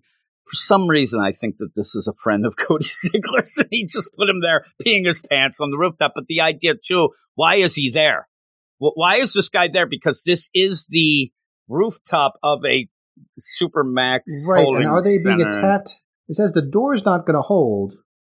Who's bursting through a door? Are they burst? Is is is Doc Ock coming onto the roof I from guess inside he's the coming building? on. I guess but he's they're coming shooting on. upwards like he's coming from the sky. I don't know. Maybe So I don't understand the. I don't geography here. either. But they're that you know. I think it's Aku. He, he thinks he's James Bond here. Look at this guy. That suit. I would not wear a white suit out if I was Ock. I mean, first off, it doesn't really, you know, Not give him. He needs a Yeah. thin, a thinning He's like, vertical color. stripes Yeah, yeah, he needs pinstripes, that. But also, he's going to get dirty, right? Also, you got to like have rips and stuff. I wouldn't waste a, a good suit Mhm. like that. But he comes in and And he this one, tells this one all. guard, you know, you know, gives him the key card, lets him access everything, including he seems to access this computer panel on the roof. on the roof. It's It looks crazy. almost like an ATM, like, Yeah. like the, the That's what it looks like. But you can see it's still on the roof because in the background you see stars, you see other buildings. This is clearly still on the roof. So I don't know why you'd have all your, your corporate secrets accessible from the rooftop. And It why would you? Why would you have them at all? I, it, it's so weird. This this Beyond Corporation is getting smaller and smaller when it comes to security and tech. But he ends up all right, and that's where he flips out. You know that you're in with They're a shell of the Beyond Danger, Corporation. Security. Yeah, really, it's true. And the danger is their, you know, their lack of the, I don't know. It, it's, yeah, Vox say, you, hey, you guys are working for Beyond Corporation. At that point, too, where he's like, you know that you're being duped. You're working for the Beyond Corporation. In my mind, these guys would say, who cares? I, I get a check. I mean, the Beyond Corporation It- it hasn't be- been It could be revealed owned by Verizon or Time Warner for all I care. the Beyond Corporation hasn't been revealed to anybody as being anything bad yet. They are, and you you would assume they are because it's a comic book and they have been and they're duping them. But overall, it does not seem that this is something like you're working for Hydra. You're working for it's your Right. you know you're working for the Beyond Corporation. Like, oh yeah, yeah, I did see like on the bottom of my check it does have that Beyond thing stamped on it, but yeah, we're working on a subsidiary. The, the, the check clears. I don't care. Yeah, it's like you- you're there and you're like you, you go to some potato chip factory. You know that you're really working for Lay's, right? And they're like, "Who the hell cares? Get out of here! We got potato chips to make." And, and so he's like, "Oh, look at that!" They and I love how he's so happy. But looks like that they took Peter's deal and also my tech designs. And I don't. Again, if we're gonna have the worst week of trash talking. Like things that's like the one thing that Doc Ock doesn't like is plagiarism. I'm like, ooh, that's 100% Doc Ock. Well, oh my Is goodness. Is that a reference to why Peter lost his PhD? Because you remember at, at the beginning of the, the last Amazing Spider-Man run, they found out that Peter Parker had plagiarized well, he his, had his that. work from Doc Ock. Except, of course, it was Doc Ock as Peter who wrote the thing. And then he also ended up losing his riches and got a, you know, that company was up to just be grabbed anyway. But yeah, it might have been the deal with that. And, and then he's, I'll remind them that it is I who will always remain the superior. And then And you suddenly see, the sun's up, it becomes which means that the daytime. street lights have turned off, and we know what that have. means. I mean, Blade's somewhere killing somebody. I also love the idea that it, the progression of this makes it seem that it goes from 4:30 a.m. to 1 p.m. in the afternoon. He's like, "Would I?" do-" Like, was he there waxing poetic with these lines for seven hours? Because he's there and he's like, "I don't like plagiarism," and it looks like in now the Beyond Tower, like he's gone. So ridiculous. But in the end, you get a big thing. Peter's out of the coma. Just the progressions in this Yeah, and just I the really like nonsense. what are- this issue accomplishes. yeah, that's Okay? all it, it accomplishes that that Peter's out of the coma. It accomplishes that we know that the Beyond Corporation was mixed up with the U-Foes to begin with. We know that Doc Ock tech is what they're using to make this new Spider-Man suit, and we know that Doc Ock is is now on the warpath against Beyond. So, So we have a lot of lot pieces going coming on, to place. yeah. The thing that goes like, what food do you hate? What is a food that you don't like? Uh, beats. Okay, you don't like beets. You're sick. For some odd reason, I decide to get your antibiotics and shove them into a beet. Ugh. And I make you eat it. And you're like, oh, oh man, you're, uh. you're getting all sick and out of the I- stinks. I, I do like the infection going away, you got but I what don't you like my needed. poop looking like that. Yes, yeah. you got what you needed. Now you're, you know, having some problems on the can. Beets are real good for you, by the way. You should eat more beets. I end up when I eat beets. The problem is that I eat them only for the nutritional, but I hate them too because when you're eating, 'em, I swear to God, I can sit there and eat them. It's almost like a wine when you're doing that. You, I can sit there and like, yeah, that tastes like New Jersey dirt. Oh, They, they oh. all, it tastes like dirt. They do what taste it like dirt, like. yeah. So what I do is add a little smidgen of vinegar, which actually does counteract that a bit. now it tastes like gives it- sour dirt. Yes, uh, but sour dirt better than actual dirt, I guess. But yeah, I end up at one point I was really every day eating lots of beets, but Ugh. yeah, I had to stop. I, I, I, you know, eased off of that, but it is uh, they are really good for you. But by the end, you know, you eat the beet, you hate it, you hate me for giving you the beet, but in all in all, I ended up I was thinking of you. I don't know why I needed to give you the beet. Maybe because it's the idea. I'm like, well, I want to help him, but I don't want him to think I'm a nice guy. So I'm going to do that. Shove the beat down your throat. You get the antibiotics. Where at the end you got what you needed, and that's what this is to me again, you use this Doc Ock Aunt May deal to be the hey, everybody, look at this. This is great. They're back. Hey. And when you get into it, the sexy talk threw me off. The idea that Aunt May throws everything that they did in the issue away to only then a page later have Doc Ock do it anyway, I thought was you didn't need Aunt May to be sep like it's almost like they thought Aunt May would never do this and you got to separate her from this evil doings by no she did what she did and she was doing it for peter. There was no Mhm. reason to have to separate the deal only have her slap doc ock and say you're not getting that treat. And then you know what? The only treat you get watching me walk away and then she's boom boom boom as she goes and doc ock's like oh my god and then you see one of the tentacles try to go get her and she slaps it away and then she goes off to i don't know what go to the bingo hall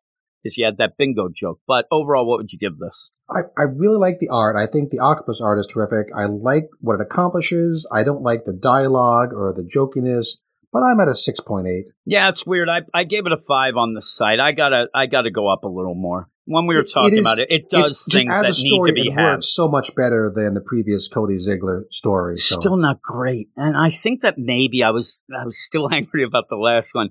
And with that, I, I was really thrown off by the sexy talk. And then when we talk, yeah, yeah, it's not, not real good. over the top, but it is. But overall, the thing that really got me upset was Aunt May saying, "I'm going to start from scratch," which there was no start from scratch. You, your your nephew might die. I mean, he's in a coma, which they make it seem I like be over, okay, I may be just a little too happy about the outcome. no, and give it a but little more too that's again, that's that. why I'm going to go up because of the outcome. You do get some big things, like you said. And on surface, you get Peter out of the coma, but when you started mentioning the other things, especially with Doc Ock, which is cool because I like Doc Ock and I want to see more of him in this going after the Beyond Corporation. That's kind of a, a neat little twist as well. That Right, the thing that the ends up Beyond saving. Corporation we're not too crazy about, but it's like one bad guy against a group of not so good guys. And Yeah, and then you have Ben Reilly, Peter. I mean, Peter coming out of this coma and getting back, he's going to obviously be very interested in what's going on with the Beyond Corporation still in Ben. Then you end up having a bad guy, Doc Ock, who is kind of doing the things that we think would be on the good side. So,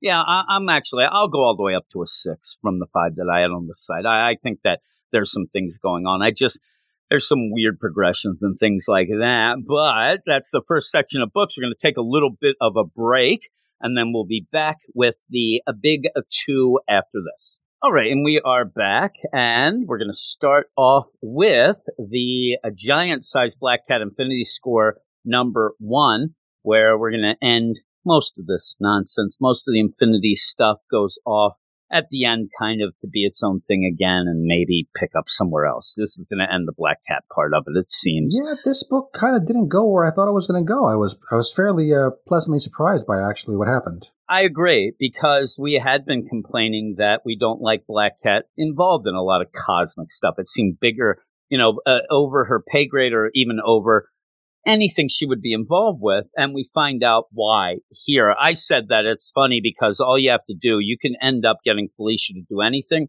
as long as you say it's a heist. It doesn't matter if it is or isn't. Right. You say it's a heist and she is in.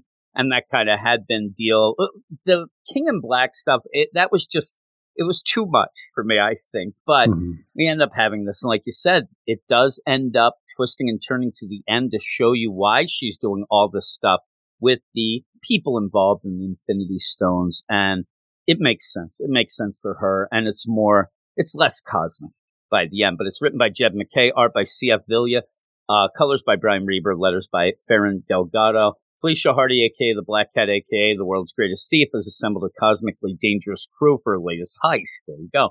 The ultra powerful Infinity Stones have been embedded inside superpowered in- individuals like the reality warping supervillain Ra- Ripley Ryan. I always want to say Ryan Ripley for some reason, aka Star, the time stopping felon Hector Batista, aka Overtime, and the teleporting child snatcher Quantum. You, you know, good guys. They're, they've all been bad news, but Felicia needs to achieve her goal. She needs their help curing a dying AIM scientist for a client who may or may not be Dr. Doom and in exchange promise them protection from super spy, Nick Fury. And assembling her crew, Felicia had to outfox not only Fury, but also the Cape Vigilante Nighthawk who wants the stones to restore an alternate universe where he and Felicia work together.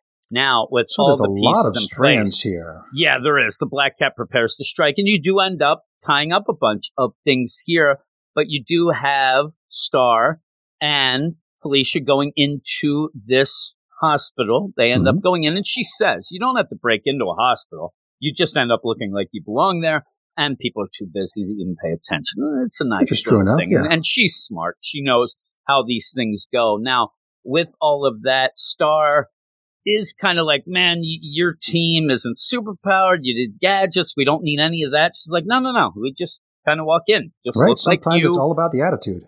Yeah, look like you're supposed to be there and you will be able to. And they go in and you get to this bed. And this is where you have that aim scientist dying of cancer. Can you cure Star Ken? She can change reality. And she does. And in that, as you see different things going on with quantum and over time, all these Right. things going on. Now they talk about putting the crew together, but the crew has never been physically together because the idea is that you know, we have three of these people who all have these stones inside them, and if they get, they're not very good at using their powers yet. So they have this amazing power, but they don't know, uh, they don't have any technique. But if they all get- uh, get together, as more the more of them get together in one place, it kind of amps up their powers. So what Felicia managed to do was she knows that what Star craves is his power. She wants all the power. So the the carrot here for her is that I need to give you more power to, so you can do the thing for me, and what you get of that is the power.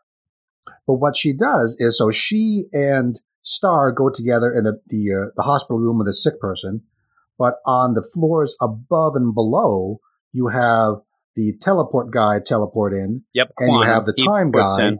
who can go on by stopping time, presumably. So they're physically close together, but they can't see each other. They're on And they're not know, the same three room. floors in Yeah. a row. And It's you get a clever. cross section, which I thought was pretty cool too. And they are like boom, boom, boom, three levels of the building. you They're right bright above colors and that match up their stones. Yeah, it looks cool. It's it's very clever. I like it a lot. Yep. And she starts feeling that power up. And she's like, oh my God, I didn't know this is how it would feel. I can go. Now, she starts going a little crazy as she would, but oh, she you is know, drunk on this power. yeah. I mean, at one point, she basically says, you know, screw this. I'm going to be a god. Uh, but she does cure this scientist of the cancer, ends up being able, you know, super powered, cures the cancer. You end up then where Right. She says, "Tell Doctor Doom you owe me. He owes me a favor." Yeah, yep. Yeah. Well, the big thing is the idea where you end up having the woman recognize, you, you find out it, it's Felicia's mom. She ended up, this Felicia's was all a mom. This is It was no all a dupe. Doctor Doom nonsense. No AIM scientist. It's just Felicia's mom who had cancer. And we, we had met Felicia's mom in the very early issues of this whole run. So we know her. So this is a this is an important moment. It's a big deal. And now now Star, I'm duped, but now I have the power. You know, I, I don't know why. I know the idea of helping out Doctor Doom. He owes me a favor, whatnot, but you still got that power. You know what I mean? It Star really flips out about this being, you know, played, but it's okay. And you end up having Felicia there. That's what she was doing all along. So all this cosmic stuff, all this big stuff, it was just as simple as she needed her mom to be cured and explains throughout this the idea that she already lost her dad and she doesn't want to lose her mom. Her mom's the only one she has left. And you do go through And I guess she scenes. lost her dad in her actual first appearance in the Spider-Man books. That was where the character came from. Yeah, yeah. So she doesn't want to lose her mom. And in this issue, you're going to jump back and forth through locations, times, things like that to get things like Odessa and the Mhm. New York's Guild and, and also be reminded of the things that you ended up having Felicia try first to try to get her mom back. She wanted her to be immortal with the Thieves Guild, but Odessa says can't do that. It'd make a mockery of it. We can't even see, you know, Fox there in that whole other dimension deal where he, he's wacky with the, like, you know, of the mind with the coins and stuff coming Yeah, out. I don't really understand that page. I guess we just need this is the last issue of this whole run, so we need to see the Black Fox. But I didn't think it really belonged in the story. It was weird in the deal. It almost played out with the progression that when Star was doing this, it's like warping reality around it. She's able to see. It's weird, but you have that. But I like the stuff with Odessa and the Thieves Guild where she does end up and then says, "Well, if you're not going to help me, you're nothing to me. I'm going." You know, they, have that, you know, back and forth. Anyway, uh, but we go back where Star then says, "I'm going to be." A god now. Now you have another twist and turn, which I thought was pretty cool this hospital's all a dupe. They're Yeah, all nice. guys. They're fury Because guys here. had, and, and through all these infinite, uh, whatever this was, all those, those annuals, all the backups was this separate uh, Nick Fury story where he was kind of fighting with Nighthawk, and that's where he got the stuff that was, you know, that's where he captured Star. That's where Star was, where uh, you know, Black, uh, what what's her name? Uh, yeah, Felicia. Felicia was able to get get Star from him in the very first issue of this. She was this in thing. like a you know a tube type, almost like a coffin thing, and ended up stealing so her. Nick Fury, being Nick Fury, knows what's going on. So he set up this whole hospital. Everyone who works here, all the doctors, all the orderlies, probably all the fake patients, are all working for him. He's not Shield anymore, but whatever organization he has, they're working for him. His mercenaries. So, so all the doctors pull these these uh you know guns with laser sights on it. yeah, everybody's there, and again, it's also to get all the people with the Infinity Stones because they're all there. This was all set up to get everybody so that he could go. And you do have, I like the art a lot in this, and you do have that really clever deal. Well, then also Nighthawk shows up at the one point, like I'm, he shows up to do his thing. Everybody's freaking out, but you get that cross section again, but it's a bigger one as you have fights going on. It's really cool, and I like that. oh yeah, that that two page cross section is very neat. I love how they were able to play. You said before when you have the colors that really, Mhm. really gives you the opportunity. Then, okay, that's quantum. All right, there's a. So I, The I thought that colors that was and cool. the sound effects on that page are fantastic. Yeah, they're awesome. As Felicia's going up and down things, stars beating people up with her. you deal. see Fury running up the so stairs. cool. Yeah, "Damn it, he's running up. Yeah, he's all upset, and yeah, they're they're all you know fighting, trying to get out. But you have these things where again, Nighthawk's there. We could have done this. We would have that, but you have you know. Star is pissed at Nighthawk, ends up attacking him. Like all these things are being tied up Right. pretty quickly, but and right a- before okay Nighthawk gets deal. attacked, because Night Nighthawk is the you know the analog of Batman. So right before he gets his just he gets wrecked, he makes the the HH sound that Batman makes. I don't I don't even know what that's supposed to sound like. I don't but either. that is you tried but that is I I did my best. But clearly that's a, that's a nod. Yep, this is Batman about to get taken out by Star, oh yeah, and, and, he gets again, he gets wailed. it's kind of that Heroes Reborn universe he wanted to bring back. That's what he was after. And so when this is all going He's the on, only one who I know he is the only one. But I, I do love seeing Star show up with all these That's darts in her awesome. I was going to say, like, a lot of That's this nice. is really cool because you ended up having Fury yell to his people, you know, trank the, the Infinity Stone guy. We got to get them. We're going to get them back. And she shows up and she's so powered up that she's able to go through it. But yeah, she looks like a porcupine with all those in. She is pissed off, but by the end, Felicia gets taken in by Fury. He ends up grabbing because, her. because uh, Star sees Nighthawk, and they had been fighting in the backups. So she's mad at uh, at uh, at uh, Felicia, but she's madder at Nighthawk. Yeah, yeah, So she just him. turns to kick his ass. Says this all started with you, and as a footnote to the Guardians of the Galaxy annual, which I. I think it was probably meant to be one of the other annuals. They all got out of order. Yeah, and it could have just been it, even that. It could have just been see all the backups because that's kind of the backups of those that you. so think she kind of flies off with Nighthawk. They're gone. The other two stone stone wielders, as soon as they saw that this was a setup, you know, they teleported or They or, skedaddled. or spaced out. Yeah, yeah. So they can do that. So I mean, the Quantum only person that Nick Fury actually catches is Felicia. And what he wants back is this scanner that she stole from him. That was how they were able to track the stones. It was made from a fragment of the Tesseract, I think, or a or a what a cosmic cube. Some it was something that it can't be replaced. So he wants it back, and that's what Nighthawk wanted back. But she says that she destroyed it because I don't want either you two bozos having that power. Yeah, both of you guys are. You don't need that power. That thing is too big, and the stone. So they're out and about still. So that you Yeah, end all this. She's with, arrested. Yeah, and she's, she's, arrested. fine with that. She's like, okay, that's fine. I did what I had to do. But he also says he kind of hints that, yeah, I I let you cure your. that was the first. best thing uh, because she ends up saying, "I can't believe you duped me.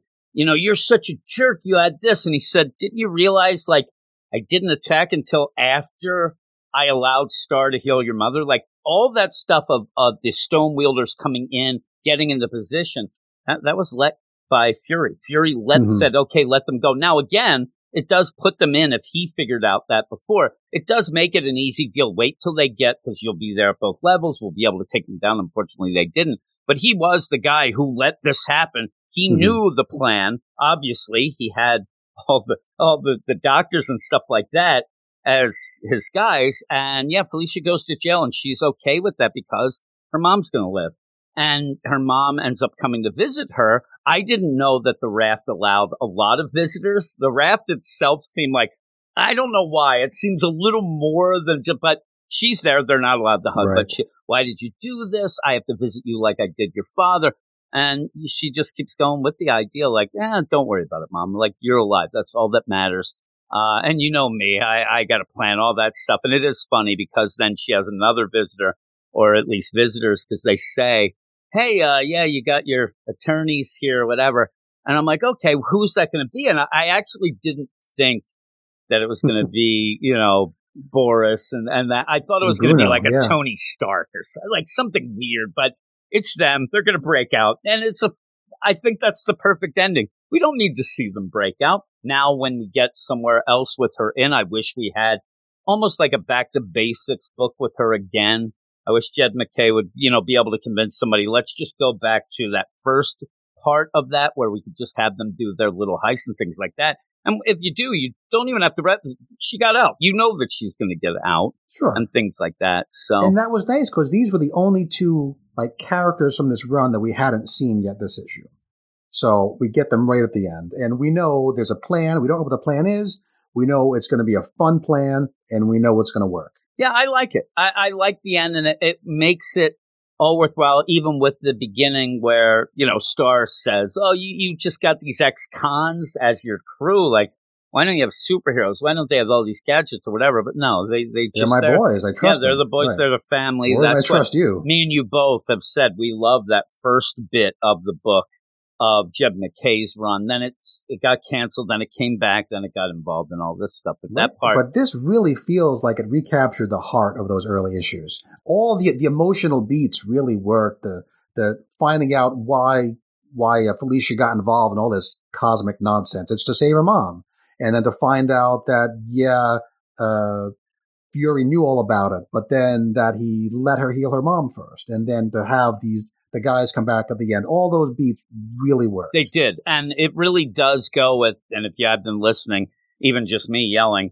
I don't like this cosmic stuff, cosmic stuff, it does end up like I was duped. I end up at the end, I'm like, oh, the twist ends up making it There's- work. Only one part that didn't really work for me. There's the part where it's a thing where Felicia says supernova activate and then the thing happens. Now my I can see if I zoom in, I think what happened here is in previous issues when she's putting her, her crew together, when she's got these these stone people, she tells them that I'm giving you this special pendant and this Yeah, will hide you from Nick. Fury. So I guess I must be that that must be a key word that makes the pendant just flashbang. And the weird thing is, you end up bringing up that pendant at the beginning as a way to remind people of, but I wish that that was spelled out better. Just because, yeah, that more- seems a now, trigger now word. that I look at the art a little more closely, I, I can see that that is what's Yeah, exploding. it's like a But we could have flashbang deal. A, a little more of a, a hint, maybe a flashback with the boys setting it up. Maybe maybe one of those Odessa scenes could instead have been something about that. but it should have been set up a little more because I thought, does she have like a way that she knows that? Like I thought at first, Star ended up that's like a you know a trigger word for herself to go supernova or something. But yeah, but it is full out that that pendant where you would guess that it, each of them has like a different deal. Uh so with that, you think the other two kind of I I would think they'd throw that away the minute that they get out of here. But even so, it was a little confusing. I'm glad you brought that up. What would you give this at the end? I'm at a solid nine out of ten. Okay, I I'm an really eight love five. this book. Yeah, I'm an eight five, so I'm pretty good with it as well. As we go off to the last book of the podcast and the big book for this week, it's Devil's Reign, one of six, a Marvel event. It Start an says, right? event. Yeah, it says the whole deal there, and again, it's it's going from the Chip Zdarsky Daredevil stuff and really tying into this big deal with Fisk. And I was a little let down by this overall for this first issue. I I wasn't very excited about this being an event book to begin with because all Marvel events are kind of the same. And Daredevil, a Daredevil run, when it's been good, it's been because it's been very different from that. So I did. It felt like a, a, a square peg in a round hole risk. yes, So I like the TV show Square Pegs back in the day. You have Devil Reign Part 1. It's written by Chip Zdarsky, art by Marco Checchetto. I think the art's great. Colors by Marcio Menyz, letters by Clayton Cowles. And you have a bit of a recap with Matt Murdock, who we kind of know he's Daredevil. Uh, no foe has stood in the way of Murdock's pursuit of justice more than Wilson Fisk, formerly the kingpin of a vast criminal empire that touched every corner of New York and beyond, and the duly elected mayor of New York.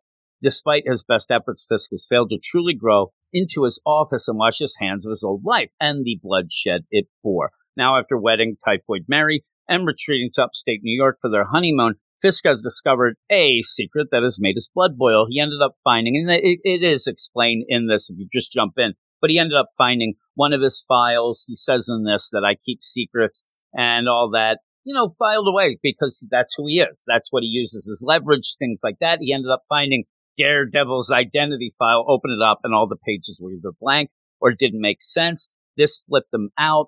I really felt like coming out of that last issue of Daredevil when we saw that into this, it's a little forced to get an event for an idea of, oh, my files. Oh, man. Yeah, that turns out to be the inciting incident for this entire event. Is is Fisk being mad about those his files being blank? That feels like a couple issue, even six issue, even Right. that, but What- arc of what the get out of that, we we get a, a a Civil War revisited out of this. It's it's it's no more capes again. It's Kamala's law again. It's all that. It's the heroes are bad, and I'm a politician, and I'm going to say that all the heroes are bad, and I'm going to have my own own villains take over as police, and then they're going to get the heroes. And again, if you go with that, you said it's Civil War again, which in a forced way, you had mentioned the last issue of Daredevil. We don't need that Civil War again. We don't need that registration act. You better mind your P's and Q's. And the thing that I don't like about this, and maybe it's the the quickness that you had to do this, maybe it with a little more setup, but with Chip Zdarsky and the Substack, at one point we thought that he was just leaving, not doing any Daredevil, and I think that they convinced him, well, let's tie up your things with this event first. Let's see what's going on after. Because the idea of that last issue saying getting Matt out of jail before the time was due, which he really was adamant against, but then went with. But then even having, I believe at that point, might have been Tony himself or maybe even Reed, like, we don't need that registration act again. You end up really forcing Butch, the illegitimate son of Kingpin, kind of doing his little machinations. And it seems like his Mhm. killing Izzy to get, but it seems like time has, pe- like things are too well into place already when I jump into this. And that makes it feel forced. The idea that Fisk has already done enough where he can just say, I'm having Right, a don't- press conference we now don't see to any hints about this law being proposed. We don't see there's some politicians are for it or against it. We just hear this law is now a thing. And we don't even really get told precisely what the law says. No, and they even ask questions, and you have that, and we'll fill the wiggle room, like you, you say when we're doing our Death Note deal of fiscal answer questions later. And Right. the thing that I don't like is you Which, I set mean, up, that would be a, a Fisk thing to do to have the law be whatever he wants law to be. but the play at that last issue last week of Daredevil, the play was Matt. You got to watch your p's and q's. You got out of jail early, even though he didn't want to, but then he did. But you're out early, and people are going to be watching you. If you go out and start knocking heads for no reason, if you do bad things, then all hell's going to fall down on all of us. You are the focal point now. You are the one who has to just lay low. And then all of a sudden, here, boom, no capes, no masks. And it just felt forced. But you have also the Stromwyns at the very beginning. We haven't seen them in a while. Where you see that because they are the ones, the rich, you know, sister Yeah, brother that was deal. kind of That an odd page because we only get this one page and they're not referenced anywhere else in this issue. So they're going to come. I guess we're going to see them again in the event. I guess well, we see them. I thought we see them at the very end, the cliffhanger. But even so, when they say, "Hey, do you want to make Fisk the mayor again?" Because it's up to them. They're the ones who rule everything. We said they're super rich, whatever. They got duped out of Hell's Kitchen. Everything went wrong, and you thought that they were against this, but they're almost like again in the Patreon deal when we're talking about the Vampire Council. Like, what do they care? You know, it's all fun and games to them. So they're like, yeah, I think that he's interesting. Maybe we'll keep going with this Fisk to then just go into this deal where, and it's even one week ago. So what is the time frame that went? But you end up having Fisk meet with Daredevil, kind of dupes him into going to Hell's Kitchen, and then throws that file at him and basically says, I know that you mess with my mind. I don't write nonsense or empty pages. What's going on? You screw with me. I'm going to figure this out. Again, though, where do Mhm. you go from Matt, well, no, Daredevil, not knowing the third thing, where you go from Daredevil's identity is a secret to all heroes are banned from New York City. it's Yeah, such a jump. It doesn't really work logically. It, it feels like he was either came up with it, was told, yeah, we're doing a, a, a big event. We have to have all the heroes involved. something. So it's kind of you start from one end, you start from the other end, and the bridge doesn't really meet in the middle. But here we, yeah, he yells at Daredevil. Daredevil kind of cracks wise back at him. It's called the secret identity, and then that makes Fisk just angry. The weird thing about it is, is that the play here seemed to be as if Fisk would say, until you tell me, almost playing between the lines, until you tell me your identity, all the heroes done, you're, I'm screwing your buddies up, you better tell me. But in this actual issue,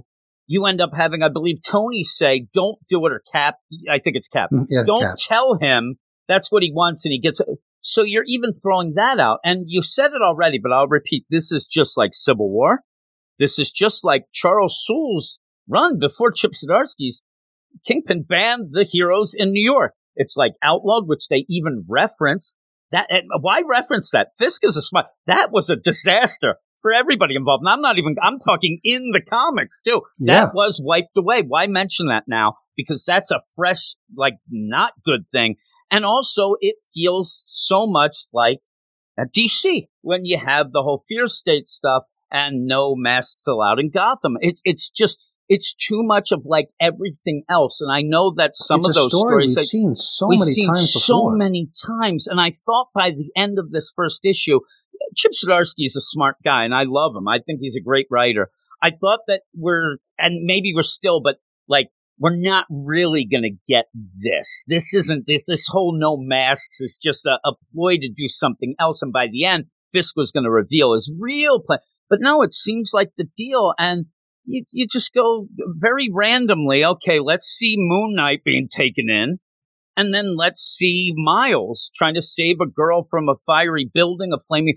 And oh yeah, thanks a lot, Spider Man. I hate that new costume, by the way. I can't. right. I was going to say it. he- that must be because That's the new Beyond costume. stuff. That's his new Oh, costume new- before. It's a Okay, kid oh, who made it for him. Uh, Not a good costume. I said at I, I thought I would. I gave him more credit. I thought it was going to be because the Beyond people told me he couldn't wear the old costume. No, he had already had a new Huh. costume, and I when he got it, this kid who made it, he's like, "Thanks a lot. This is the greatest." I'm like, "Are you just being nice, Miles?" Because I said when I was talking about it, it looks like something I would wear: a hoodie and some sweatpants. it looks like a tracksuit. That's looks like a warm-up it- suit. It looks, nobody likes it. It seems. Also, he's got some, you know, those kicks are crazy. At, athleisure wear. Yes. Uh, yeah. So you have where these, you know, fist guys, you also have the Thunderbolt. Uh, you have villains doing things, but also these Right. other So these villains, we we have uh, shocker uh, in this- this big the time. Shocker. We have Rhino. We have Electro, who's the lady.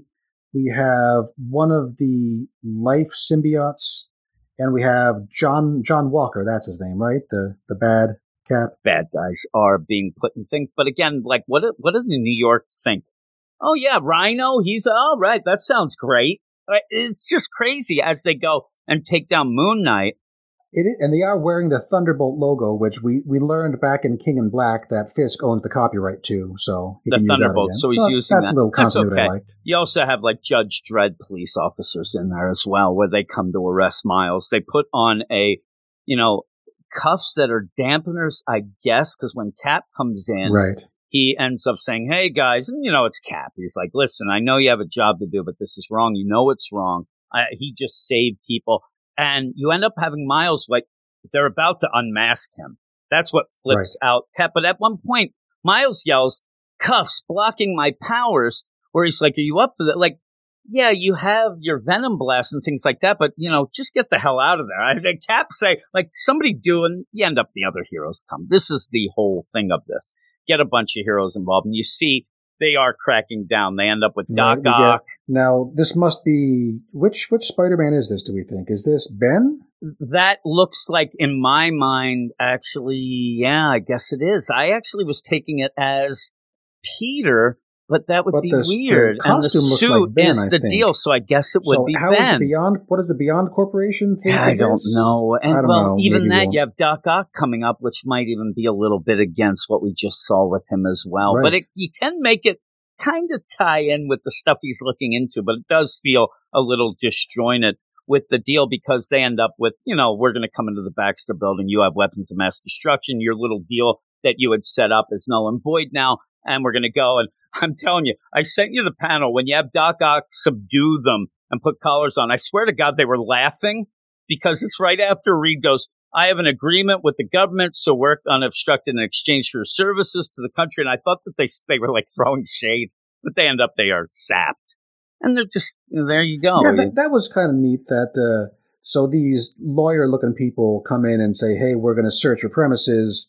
and Reed says no. And while that's going on, they don't notice that Doc Ock's behind them, and his his uh, octopus arms put the power dampeners on. Thunderbolt reading logo Sue. on him. You end up having Sue being able to break free, at least for a second, to Right, put the she pushes code a button. X7. Yeah, and it sends this AI to the, uh, you know, you have Ben, Johnny, and the kids, and basically they have to get the hell out of there. If this is real, we got to go.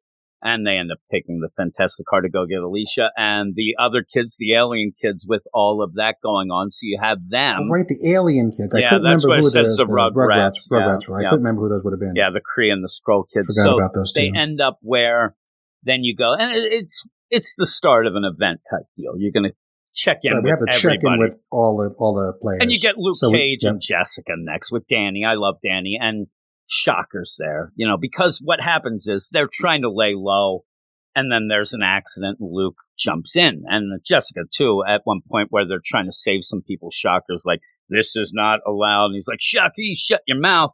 I like his speech that he gives on the thing where people are filming this and they're trying to lay low and Jessica's just like, Right, really? This, what are you this is doing? what gets him in trouble. That not only are they, you know, fighting back and escaping, and you see that in this fight here, they've Shocker has caught Darkhawk. Yeah, yeah, that's pretty cool. cool. That is a That- cool tie-in he deal. bar- yeah, I, I only noticed in my second read through because we love, well, I've been enjoying the Darkhawk book, but it didn't feel so connected to Marvel Universe. So it's kind of neat to see that in this big event, there he is. I don't think we're going to have any anything else with him here. He It's just, cool, though. He gets caught. in It is a first act. shame. It's cool that he gets enough props to be in it, but not enough props to be a, a- an integral player. He's one of the fodder, though. Moon Knight, huge book right now, and he kind of gets taken down. But you end up having Luke, and like I said, if you're in New York City and you want to, you know, rile up the troops or whatever, just start talking about things that New Yorkers do. New Yorkers don't stand for this. New Yorkers, I'm like, oh, he Right. knows how to play this. Like, Like, all right. I saw Fisk eat pizza with a knife and fork. Exactly. They'll go Ooh, nuts. impeach, just impeach. nuts. And uh, like, oh, also they put,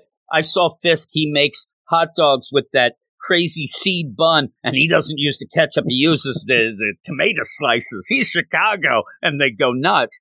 Uh, but I like the speech. I thought that that was pretty good. Now, unfortunately, this might be setting up the tie-in that will never happen because you ended up having that black or uh, the um, what's The Luke called? Cage Luke Cage yeah. book tie-in, uh, City on Fire. I was going to say Blackhawk. The idea that that book is canceled, so we're not going to get that. But it's okay seeing here, and you're seeing everybody check in, so I do like that. But you then go off to Fisk, and we said before in last issue and, and throughout that this Daredevil run of Chip Zdarsky's was so good with the Kingpin trying to figure out how he can do things different, right. He but was always practically a main character for a yeah, long time. Yeah, and and he ends up being new. Like I have more power as the mayor, but even the villains, you know, somebody like Owsley was kind of spitting at him at one point, and like nobody res- he. So what does he want? Power, respect, all that. He wasn't getting the whole picture. He kind of reverted, but this is basically like okay, now he's just straight up kingpin. But there is a kingpin in town. That's a new one, and it's Butch.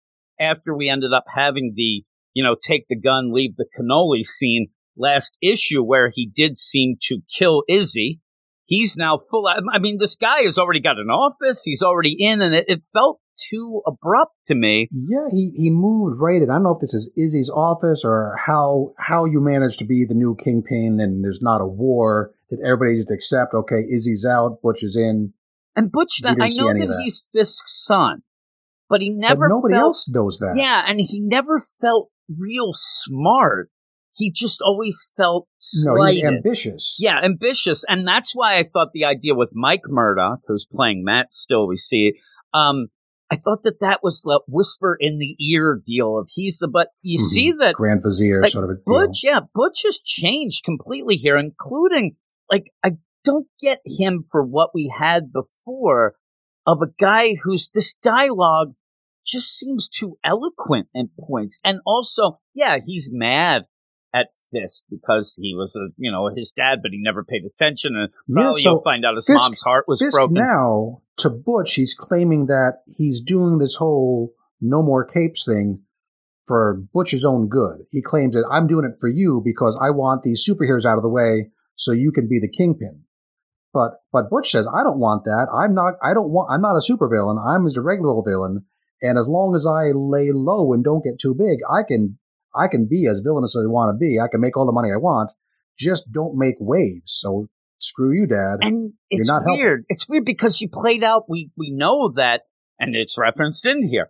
Fisk brought back his his legitimate son, brought it back, and so with that though, he's there for Butch. Almost like oh, like is it because he's the kingpin now? But it, it almost feels like he's like not tough, and I I don't know. I, I, the scene throws me off, and everything we've seen with Butch is him you know, down in a greasy, I don't know why I say greasy gym. That doesn't make sense. But, you know, almost like real street, like a kid who doesn't really know it. He's street smart, maybe he's ambitious. But at the one point when he ends up where Fisk says, Hey, uh, I got rid of these superheroes, Butch says and finishes what he's saying, basically like, screw you, but says, you're as garish and outdated as they are. I'm like, what, did you buy a thesaurus between issues? I mean, the idea that it's so weird, the garish. I'm like, look at this guy. Like, That oh a- my god, a funny choice. it's of word, yeah. Einstein here out of nowhere. But it is to show that he's not going to back down. And I do like the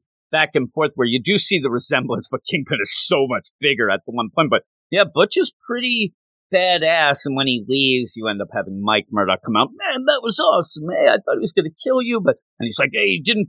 The weird thing, he didn't bring back his legitimate son to just kill me. I'm like, I don't know that I would have played that, but No. because well, that's an excuse to put that exposition out there for the readers to remind us. it's weird because even then you end up having Kingpin even give the hint, hint of you better get things rolling now. You got to get, you know, I'm giving you this, you know, open area here, leadway. You got to get things going.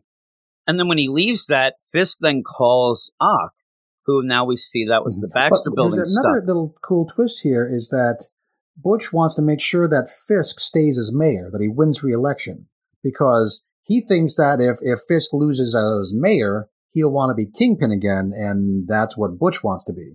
So he need he needs a place for Fisk to you know be screwing with other people. And that's what's him. weird when Fisk says, you know, you know, you'll help, you'll need to see to that right now. The coming months will do that, uh, you know.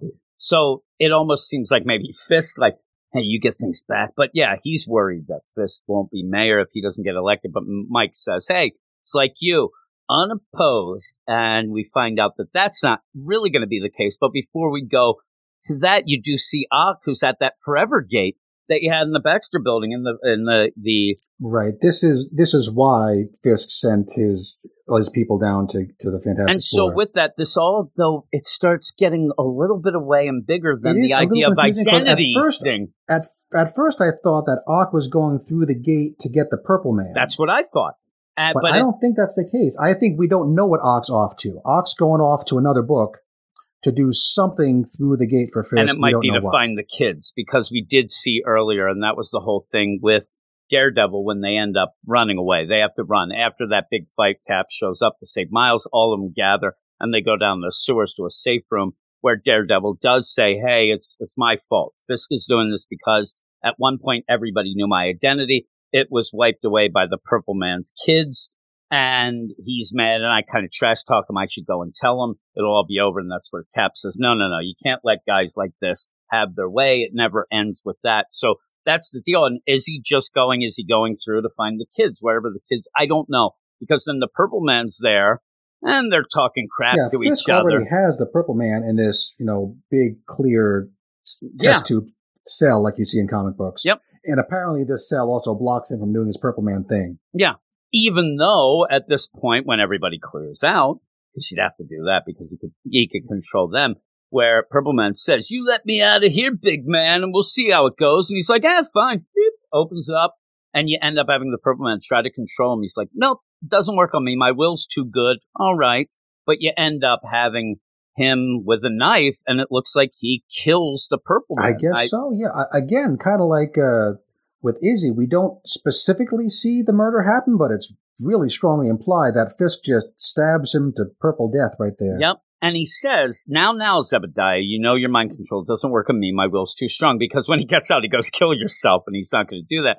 And then in the meantime, he says, but it does work on others, doesn't it? What a gift. At that point, you see that there is a meeting with the Stromwyns with somebody Mhm. else in the room, a lawyer type, a PR guy, whatever. They So- have things being put on the I table. I was wondering, may, maybe Fisk thinks that it's the Purple Man's power that's having to do with Daredevil's identity being hidden, and maybe if he kills him, that stops that. I mean, it, it is a good play because it's very close if he's jumping to a conclusion, or if it's here's the weird deal. He says, What a gift, and then says directly when we get back to him, What a squandered gift. Perhaps it's time someone more worthy possessed it.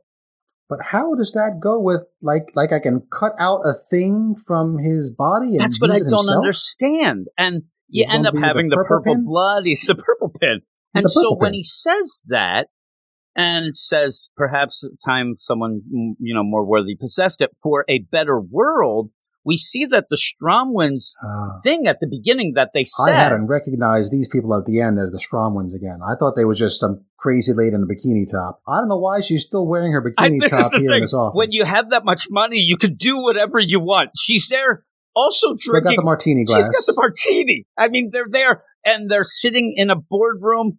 Uh, I mean, they didn't even get changed, but the idea of it was, hey, this whole deal with Fisk being mayor was pretty fun, right? Ah, yeah, let's keep going. The going wasn't, in, it seems, to have the idea of Not let's have him reelected as mayor. No, they want, and the, the funny thing is when you end up having the whole thing with Luke Cage and Jessica Jones, you did have that deal where you had Tony Stark show up and said, we got to take Fisk down, but not the usual way. I'm going to run for mayor. Well, Mhm. it's bigger now because we see that this whole meeting was with Fisk for president. Although it does seem to have a picture of Will Sasso from, yeah, from it, Mad TV. it there. does look like it's kind of funny. Yeah, well, you have to make him a little more sexy, I guess. But I, I like the idea, and you have the flag behind him. You know, you have all that stuff going on. Uh, but yeah, as Fisk is going on, but again, it's that weird deal of would Mhm. Fisk go for this? I mean, I get eh, president, but I mean, he has his own things that he does. But again, president gets a lot more power, a lot of things. I, I don't know. It's it's a weird play by the end uh, to have them like, oh yeah, I think Fisk would make a good president. And that'd be fun, right? Because they're all about fun. Now, with that, the next issue that you see, uh, you do see Taskmaster, and I'm hoping that we get more of that full Thunderbolts team that we ended up having in the King in Black because I thought that was a fun book. But That was the best part. yeah, of that was. sure. I really like that. But uh, with all of this, it's it's a solid issue, but it's too familiar. It ends up feeling very forced from what we just came out of of that really forced ending to the Daredevil stuff. I think that this was done with you know quick time to let's get this out there, whatnot. Hopefully, the next issue kind of settles down a little, and let's see more of why I need Yeah, to I need- read this. I need something to make this different. yeah, that's what I that's what I need. I need something for me to say like and it almost would play out. Some people probably would think of the death of Doctor Strange. Call me when it's over and tell me what happened. That's what I don't want from this. I don't need to Right. say But I mean, the Death of Doctor Strange book has been a lot more fun along the way. We've had twists in there. We, we've had the, you know, the in case of emergency break glass, Doctor Strange from the past. Oh, I'm not We've saying it's some bad. villains. Yeah, but I, I've seen some people say, "and it's just this." i I think is a worse start than that. Like oh, that Oh, yeah. had some wow moments and some clever stuff. This feels like Chip Zdarsky scrambling to get this thing going very quickly, and you're ending up using tropes and old storylines and beats that people are sick of by now. I mean, we Mm-hmm. I see mean, them all the time. obviously we don't know what goes on in the offices, but this, this does not feel like a Chip Zdarsky No, it doesn't at all. It doesn't have that, you know, that feel, that Chip Zdarsky feel. Even the dialogue feels just very. Everything is just kind of hate to say generic, but it's by the numbers event Yeah, well, type it's thing. A, it's a generic frame. And if you're going to do a generic frame, you really need to mix it up inside the frame, and it really hasn't happened so far. The, the, the kind of twist that has me the most interested is the political angle. The idea of, of Tony Stark running for mayor, the idea of is Fisk going to be manipulated into running for president? That could be interesting. I mean, we've seen supervillain presidents before. That's nothing new. exactly. Yeah, Lex But Luthor. I mean, superhero as would mayor, play out like that. Right. But it's it's ob- it's so clearly a, Lex Luthor kind of a thing. but uh, Tony has met, and the idea that it would it would be funny if, if the way that it could work. Tony's running, and I'm uh, what Fisk pulled out. I'm the only I'm the only candidate. I win. like I don't know that he like he's one of those we have to bring him down, but I don't know that Tony wants to be mayor. But that'd be fun. That'd be a cool thing. Uh, but by the end, Yeah. what would you give this? I I'm at a seven. I'm at a seven five. Uh, I I still am optimistic that when given some time, things like that, Chip Zdarsky will be able to start making it feel more like his Daredevil run so. and whatnot, because that Daredevil run is great. It got wonky by the end, but that you know it started rushing things and stuff like that. But you know the beginning, first twenty some issues, it's just it's fantastic, especially the Fisk stuff. So I want to see where this goes, but. That's it. What is your book of the week? My book of the week is Giant Size Black Cat Infinity. That Score. is mine as well, and that even includes our Patreon spotlight.